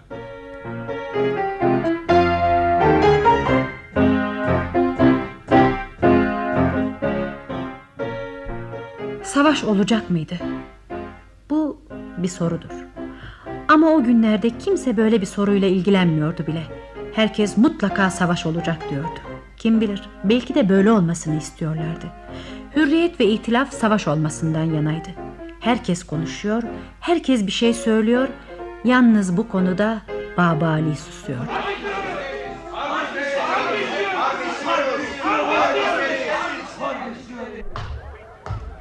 Ne bu gürültü? Ne istiyorsunuz? Hayır istiyoruz. Milli namusumuz domuz çobanlarının oyuncağı olamaz. Bunu hükümet düşünür. Harp mi lazım, sulh mü buna hükümet karar verir. Hadi bakalım işinize gücünüze dönün. Hem ben üniversite efendilerinin böyle işlere karışmasını şiddetle cezalandırılma sebebi sayıyorum. Harp istiyorsunuz öyle mi? Peki yarından başlayarak hepinizi askere alacağım. Razı mısınız? İstemiyoruz. Ya ölüm ya şeref. Ya ölüm ya şeref. Peki peki anlaşıldı. Yoksa sizi süngü zoruyla mı dağıtmamı bekliyorsunuz? Paşa yolumuzdan çekil. Biz içeri girmesini de biliriz. Kimdir bu? Kimdir buna cesaret eden? Yolumuzun üzerinde durma paşa. Biz içeri girmesini de biliriz.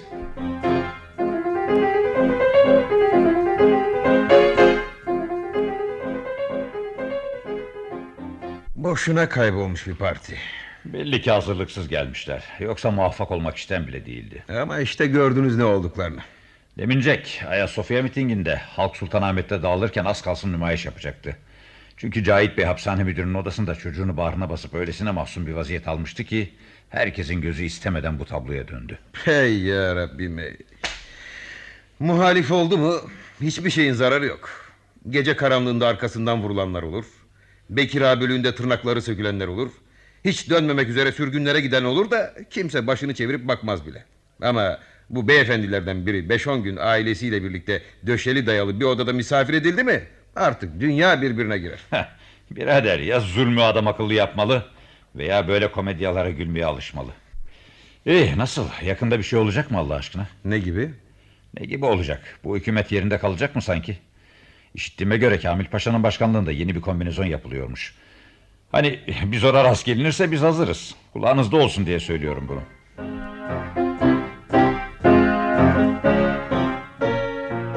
Olayların gidişine bir yön verilebilmesi için izninizle araya gene ben karışacağım.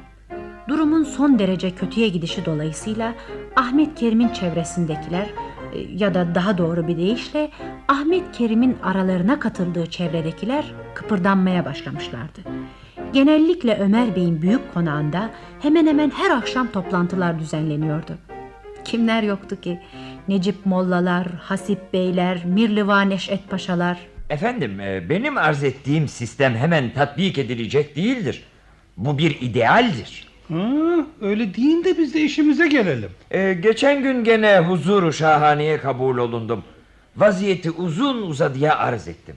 Ahvalin daha çok beklemeye müsaade etmediğini söyledim. Yarın gene gideceğim. Şimdi buyurun müzakere salonuna geçelim. Değil mi? Zaten Allah aşkına.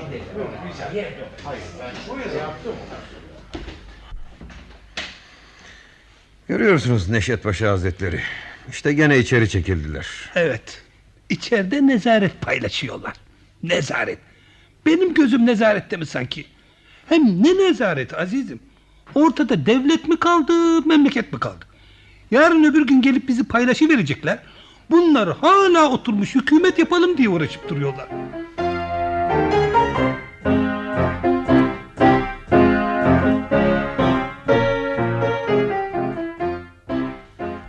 Ve günü geldi gazeteci Ali Kemal'i yanına katan ünlü askerler cepheye savaşmaya gittiler. İlk günlerin coşkunluğu yavaş yavaş dindi. İyi haberlerin arkasından kötüleri, onların ardından da daha kötüleri gelmeye başladı. Henüz başlayan savaş edebiyatında bir Lüleburgaz, Vize, Baba Eski hattından söz edilirken Edirne çevresinde sınırlardan ilerlemek isteyen düşman umumi kuvvetleri şiddetli bir çarpışmadan sonra bütün cephe üzerinde sınır içine doğru çekilmeye zorlanmıştır. Şeklinde bir resmi bildiri gelmişti. Derken ortaya 40 kilise saldırısı diye bir söz atıldı. Bir yenilginin arifesinde miydi? Oysa bu bir bozgunun ertesiydi.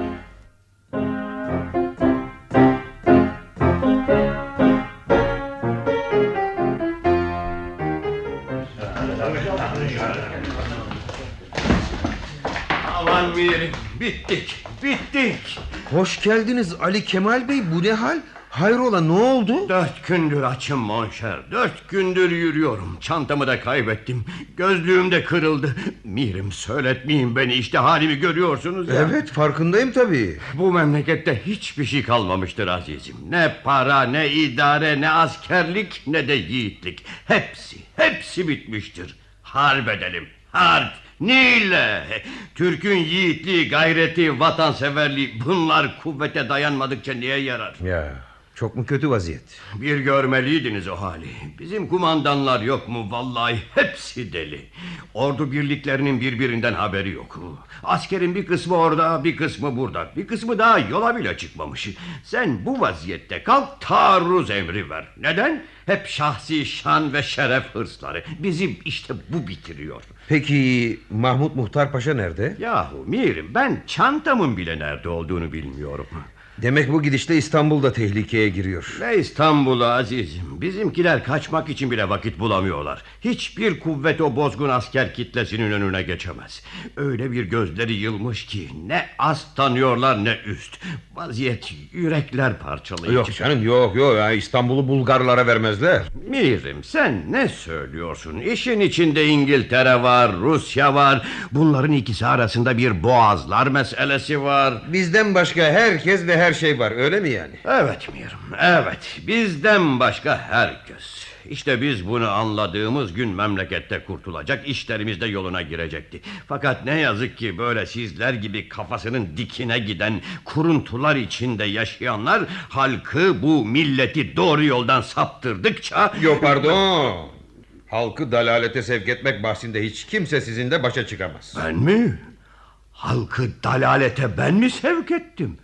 Hadi bakalım bir bu eksikti. Neredeyse bu harbin mesuliyetini de bana yükleyecekler. Mirim, Mirim gücenme ama ben sana bir hakikati söyleyeceğim. Senin yerin bu taraf değil öbür taraftır. Sen iddiatçısın Monşer. İddiatçısın. Eğer iddiatçılık milletten ümidi kesmemek, her şeyi milletten beklemekse, onun dışından gelecek herhangi bir kuvvetin şerrine zararına inanmaksa, evet ben iddiatçıyım.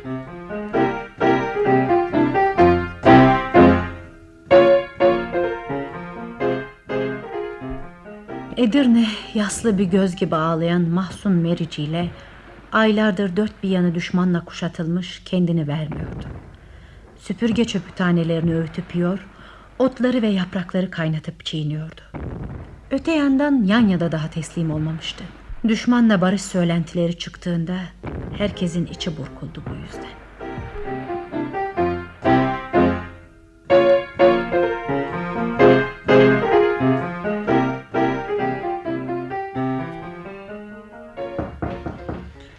Buyurun.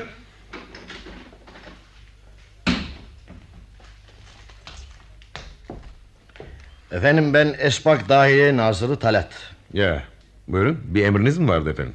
Gazeteniz benim için merkez kumandanlığına çağrıldı, tevbih edildi gibi bir şey yazmış. Evet e, galiba. Hiç buna benzer bir vaka olmamıştır. Lütfen tekzip ediniz.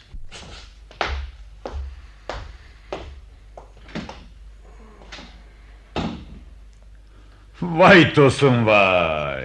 İşte komiteci dediğim böyle olur. Gördün mü Talat'ı?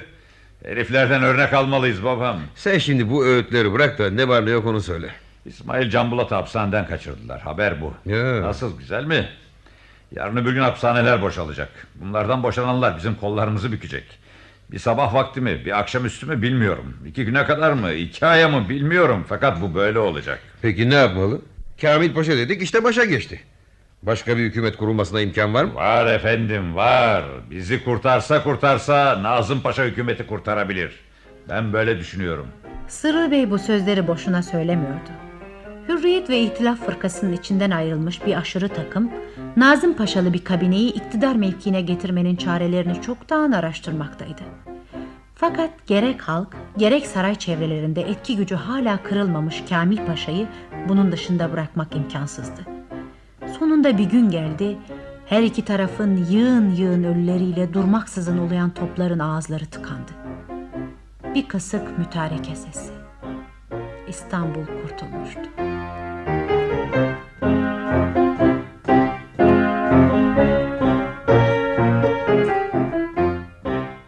Şerife Hanım. Bırakın şu savaşı, bırakın şu sulh dedikodularını da bana Samiye'den söz açın. Bugün ölümünün 10. ayı. On ay. On ay oldu demek. Neredeyse bir yıl olacak. Sonra iki yıl. Fakat her geçen ay bizi ona bir parça daha yakınlaştırıyor değil mi? Hmm. Eh, ömür bu oğlum ömür bu. Yaşadık da ne bulduk sanki. Samiyeciğim yaşasaydı ne olacaktı? Sevmediği, bilmediği bir adamla evlenecekti. Her saati bir dertle geçecekti. Beni unutur muydu dersiniz? Eh, kim bilir. Gönül için bir serseri kuş derler. Bugün burada, yarın orada. Fakat yavrumun gönlü bir defa taşa çarptı. Artık ondan sonra uçamazdı. Taş ben miyim Şerife Hanım? Gücenme ama evladım. Doğrusu kızcağıza etmediğin kalmadı. Şimdi sana baktıkça gözlerime inanamıyorum. Meğer ne merhametli, ne şefkatli, ne yumuşak yürekli bir çocukmuşsun. İşte benim en büyük kabahatim bu. Bu yaşa geldim. Hiçbir zaman olduğum gibi görünmesini bilemedim. Hep düşündüklerimin tersini yaptım, duyduklarımın aksini söyledim. Sevdimse sevmedim, sevmedimse se- Hüküm Gecesi 6. ve son bölüm.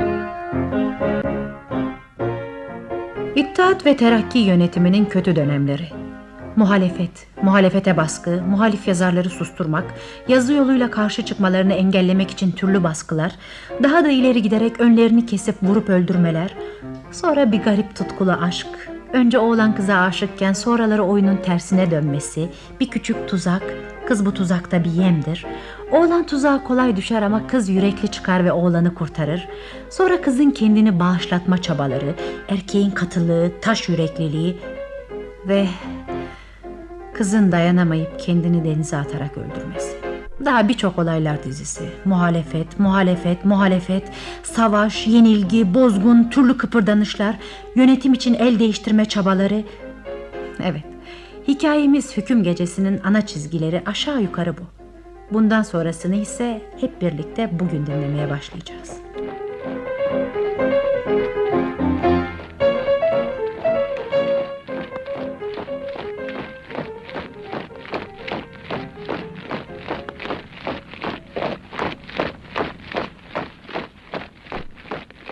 Ne rahat ne düzenli bir ihtilal. Siz asıl cümbüşü demin görmeliydiniz. Ne oldu? Bu bir şey mi? Demin tabancalar konuşuyordu. Dan dan dan. Nazım Paşa sizlere ömür. Yaveri Tevfik sizlere ömür. Necip Bey sizlere ömür. Öbürlerine ne oldu bilmiyorum. Şimdilik dışarı sızan isimler bunlar. Sanırım bu işler tekbir sesleri arasında oluyordu. Evet. O sırada dışarıda sarıklılar Allahu Ekber Allahu Ekber diye bağırırken içeride silahlılar Allah'ın huzuruna adam yetiştirmekle uğraşıyorlardı. Ya el birliğiyle iş böyle olur. Ne peki bütün bunların neticesi? Neticesi mi? Biraz önce Enver Bey saraya gitti. Neticesi o döndükten sonra anlaşılacak. Şey, emin misiniz acaba... Bu saydığım kimselerin gerçekten ölmüş olduklarından mı? Evet. Vallahi beyim ben muayene etmedim ama herhalde bir eden olmuştur. Hiç yoktan şaya çıkar mı? Bakın Kamil Paşa için hiç böyle bir şey söylenmedi. Bu benim dediklerim içerki odada toplantıdaymışlar. Sofada bir gürültü olmuş. Sofada mı? Evet. Nazım Paşa durun bakalım nedir anlayayım diye dışarı fırlamış. Vay may demeye vakit kalmamış. Dan dan dan. Hadi bakalım yıkılan yıkılana.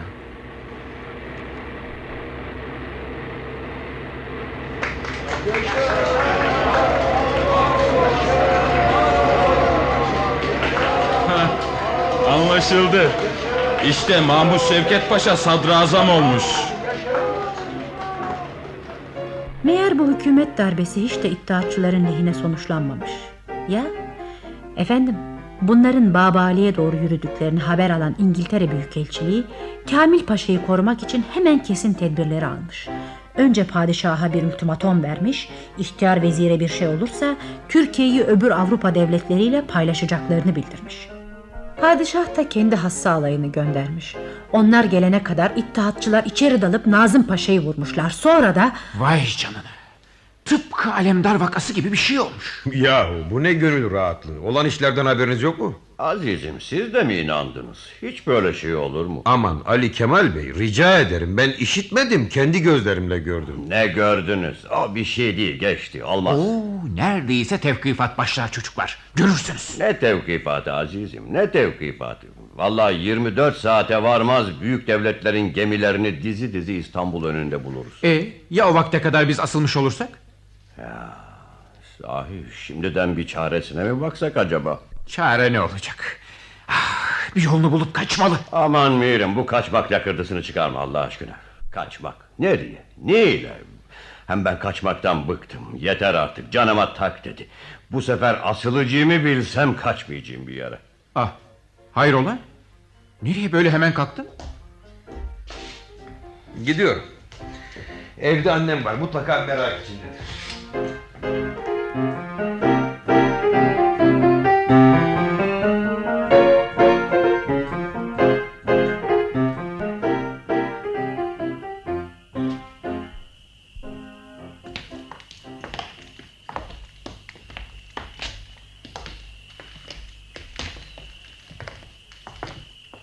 Zat haliniz Ahmet Kerim Bey değil mi? Evet benim. Şu halde bizimle müdüriyete kadar teşrif eder misiniz? Siz? Fakat siz kimsiniz? Hangi müdüriyet bu? Polis müdürlüğüne efendim. Biz sivil memurlarız. Ha, evet. Şimdi anladım şimdi. Ee, bir araba ister miydiniz? Fena olmazdı. Hey faytoncu.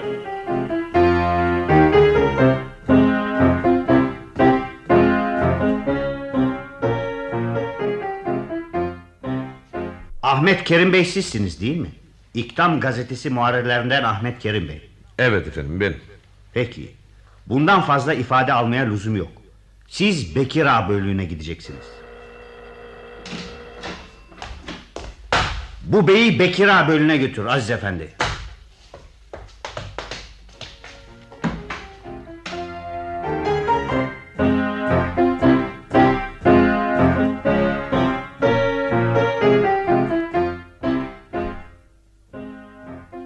Tutukluluk çok sürmedi. İttihat Terakki hükümeti hoşgörülü bir yönetime eğilimliydi. Bu arada muhaliflerin birçoğu da sığındıkları Avrupa ülkelerinden birerli ikişerli gelmeye başlamışlardı. Buna rağmen hükümetin polisi her birinin ardına takılmış adım adım izliyordu. Kim nerede oturuyor, kim kimle buluşup konuşuyor, nerede ne kadar para harcıyor hepsini noktası noktasına öğrenmekteydi. Yalnız bilmedikleri bir şey vardı. Nerede toplandıkları ve ne yapmak niyetinde oldukları. Ahmet Kerim günün birinde Galata damgalı bir zarf içinde çeşitli yerlerinden düzenli delikler açılmış bir boş kağıt aldı. Anlamına bir türlü eremedi. Ama aradan birkaç gün geçtikten sonra yeni bir mektupçuka geldi.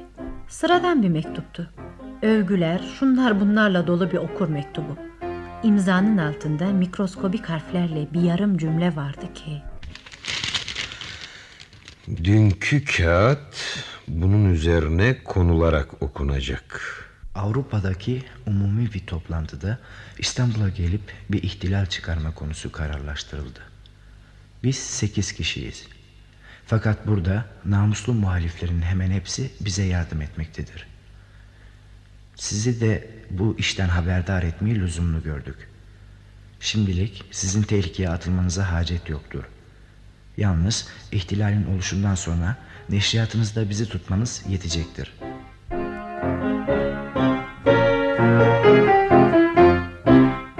Aklımın ermediği bir şey varsa o da topu topu 7-8 kişiden ibaret olan bu icra komitesinin koca bir ihtilali nasıl sevk ve idare edici?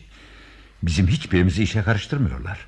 Ya hesapları tersine dönerse, ya yakayı ele verirlerse bu sefer doğru dar ağacını boylarız. Ya hem bir şey yapılmıyor diye şikayet edersin hem de yapılmaya başlandı mı tereddütler korkular çıkarırsın ortaya. Yok yok yok korku yok. Ama ihtiyatta elden bırakmamalı. Ben hep bunu söylemişimdir. Sonra birbirimizden hiçbir şey saklamamalıyız. Yangından mal mı kaçırıyoruz? Sırrı Bey, senin aklın fikrin hala orduda. Eğer sözünü ettiğimiz meseleyle zabitlerden bazılarının ilgisi varsa bile biz bu ilgiyi şimdiden kesmek mecburiyetini duymalıyız. Doğru, doğru ama işte bizim memlekette onsuz bir şey olmuyor. 11 Temmuz inkılabını kim yaptı? 31 Mart irtica hareketini kim bastırdı? Bütün bu yerlere hakim olan bu düzen, bu disiplin kimin elinde? Halkın sopalarla, taşlarla ihtilal çıkardığı devirler çoktan geçti azizim. Şimdi senin karşında makineli tüfek var. Makineli tüfek.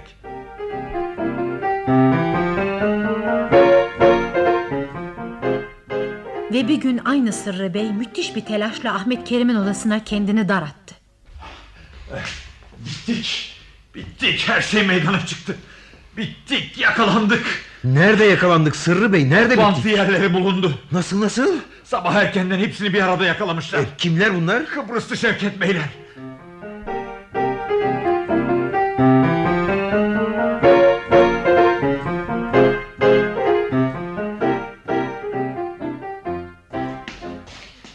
Gelin bakalım. Şöyle yanıma gelin. Rahat oturun Allah aşkına. Paşam gelirken sık sık takdir buyurduğunuz Muharrir Ahmet Kerim'i de getirdim size. Çok iyi ettin. Nasılsınız Ahmet Kerim Bey oğlum? Teşekkür ederim paşam. Söyle bakalım Sırrı Bey ne var ne yok? Bekliyoruz paşam. Biz de bekliyoruz fakat beklemekten ne çıkar? Vaziyet faaliyete geçmeyi emrediyor. Bizim istediğimiz de başka bir şey değil ki. Fakat vazife verin dedikçe hep durun durun diyorlar. Bunun sonu neye varacak böyle? İyi olur inşallah. İşimiz inşallah maşallah kaldıysa vay halimize. Merak etmeyin Sırrı Bey. İşler emniyetli ellerde. Sizin gibi fedakar arkadaşlardan niçin istifade edilmediği hususuna gelince bunun sebebi çok basittir. Bilirsiniz ki bir muharebede ordunun bütün kuvvetleri ateş hattına atılmaz. Demek ki biz ihtiyat kuvvetleriyiz öyle mi paşam? İsterseniz kendinizi kumanda heyetinden sayabilirsiniz. El verir ki zafer temin edilsin. Öyle değil mi Ahmet Kerim Bey? Bence zafere ancak düşüncede ve harekette sıkı bir birlikle erişilebilir. Aksi halde fert veya zümre teşebbüsleri daha başlangıçta kısır kalmaya mahkumdur. Öyle ama bir işe lüzumundan çok adam katıldı mı bir kargaşalıkla neticelenir. Hele bizim memlekette söz hemen ayağa düşer. Gerçekten Paşa Hazretleri çok doğru söylüyorlar. Öyle değil mi Sırrı Bey? Tabii tabii ona ne şüphe. Ee, paşam müsaadenizle. Aa, ne o niye kalkıştınız öyle birdenbire? Paşam bize izin. Bir yere sözlüyüz de. Sonra yolumuz da çok uzun anca varırız. Onun için erken kalktık. Allah'a ısmarladık Paşa Hazretleri. güle güle güle güle.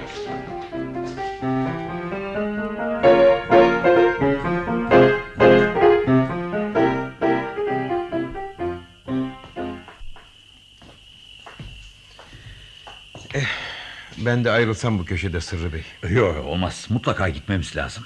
Senin adına da söz verdim. İhtilal komitesinin çekirdeğini asıl orada göreceğiz. Hadi yürü uzatma artık.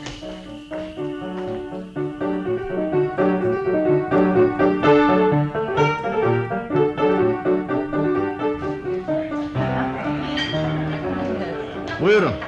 Buyurun şöyle geçin Allah'ınızı seversiniz. Tıngırdat bakalım Eftalya. Hangisi olsun bre? Bildiklerinin en güzeli hangisi ise o olsun. Kerim Bey, namusum üzerine yemin ederim ki siz gelinceye kadar bu kadar neşeli değildik. Eftalya, Buyur Sevket Bey. bize şiirler pençeyi kahrımda olurken Lerzan gazelini okarım. Yak senin bunları şimdi. Kerim Bey, Kerim Bey bu hayat o kadar derin düşünceye değmez. Bugün varsak yarın yokuz. Hele bizim gibi insanlar için. Galiba haklısınız. Tabii ya, elbet ya. Efsaya, Buyur Sevket Bey. kız sen beni sever misin? Benim başıma bir bela gelirse acır mısın bana?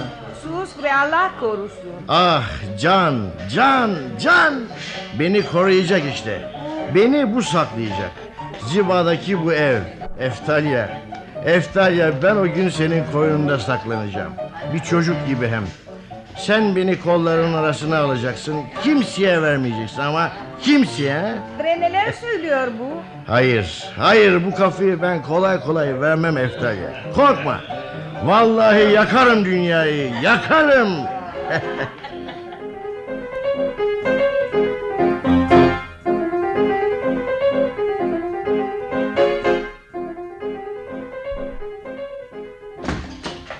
Vurdular. Mahmut Şevket Paşa'yı vurdular. Vurdular. Mahmut Şevket Paşa'yı mı vurdular? Ee sonra sonra? Sonra ne oldu bilmiyorum. Ya yaveri? O da sizlere ömür. Peki vuranlar? Nereye savuştuklarını kimse bilmiyor. Mahmut Şevket Paşa'nın önünü çemberli taşta otomobille kesmişler. Ee? Birçok eller uzanmış. Dağın dun dağın dun. Sonra sıra kadem basmışlar.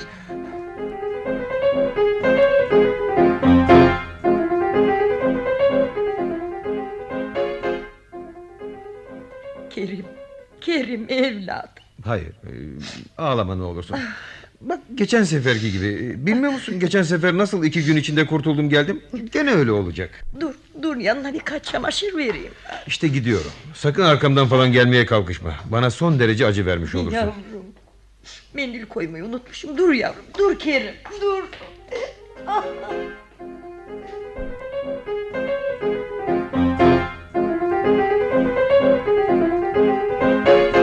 Ahmet Kerim Bey sizsiniz öyle mi? Evet benim. Siz bir fikir adamı, bir kalem adamı. Siz vatanın münevver genci. Bu pespayeler arasında, bu kanlı katiller içinde işiniz ne? Fakat benim... Bütün dünyaya karşı rezil olduk.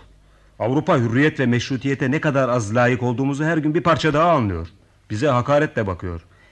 Siz bizim dört düşmanla savaş halinde olduğumuzu unuttunuz mu? Hayır fakat... Sizin aleyhinizde reddedilmesi imkansız deliller ve bir takım vesikalar var. Bir hafta önce Salih Paşa'ya sonra da o Ziba'daki even için gittiniz. Görünüşe göre her şey aleyhime. Fakat işin iç yüzü başka. Sizi temin ederim bu adamların ne yapmak istediklerinden haberim yoktu. Sırrı Bey bu noktada benden çok bilgi sahibidir. Sırrı Bey'i bu işe karıştırmayın. Onun bize çok hizmeti olmuştur. Nasıl? Sırrı Bey mi? Nasıl nasıl? Ahmet Kerim Bey vaziyetiniz çok vahimdir. Cezanız da o ölçüde ağır olacaktır. Bunun hafifletilmesi ancak bir şekilde olur. Bize şu suikastla ilgili bütün bildiklerinizi tam bir samimiyetle anlatırsanız. Mahmut Şevket Paşa suikastiyle hiçbir ilişiğim yoktur. Bütün bildiklerim de size söylediklerimdir efendim. Çavuş alın bu efendiyi götürün.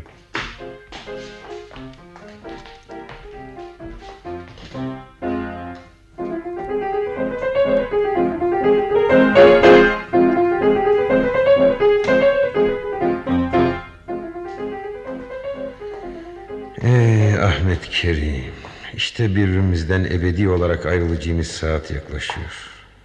Kim bilir çok geçmeden beni de öbürleri gibi alacaklar. Bir duvar dibine götürüp bir manga askere kurşunlatacaklar. ben bir sahtekar.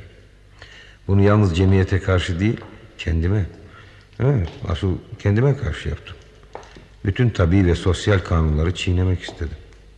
Eğer şimdi partiyi kaybetmişsem bu benim cezamdır. Lakin neden bu kanunlarda bana çarpmak için şekil ve ad değiştiriyorlar? Neden bir divan harp kararı haline giriyorlar? Neden bir merkez kumandanının emri bir siyasi partinin intikamı şeklini alıyor? Neden beni hiç işlemediğim bir cinayet yüzünden öldürmeye kalkıyorlar?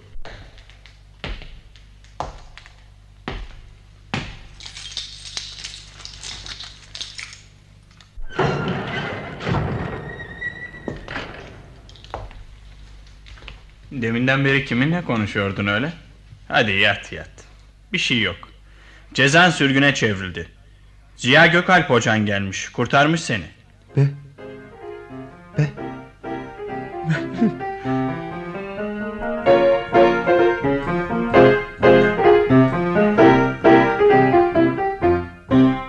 Cezan sürgüne çevrildi. Ziya Gökalp hocan gelmiş kurtarmış seni. Kurtuldun. Sinop'a sürüleceksin. Sinop'a. Sinop'a. Sinop'a.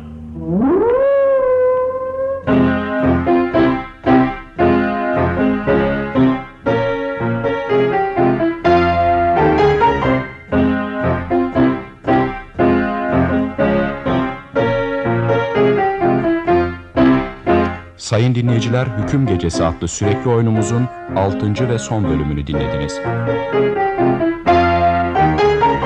Yazan Yakup Kadri Karaosmanoğlu. Radyoya uygulayan Tarık Dursun K. Reji Zihni Küçümen. Müzik Rafet Yalbaz. Efekt Korkmaz Çakar.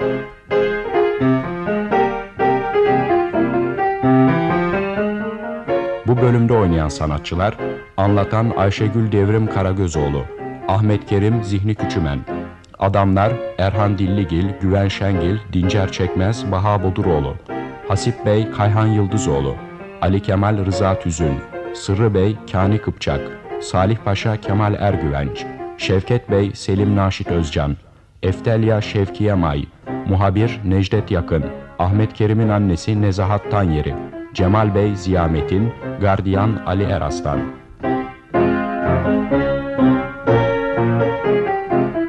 Başka bir sürekli oyunda buluş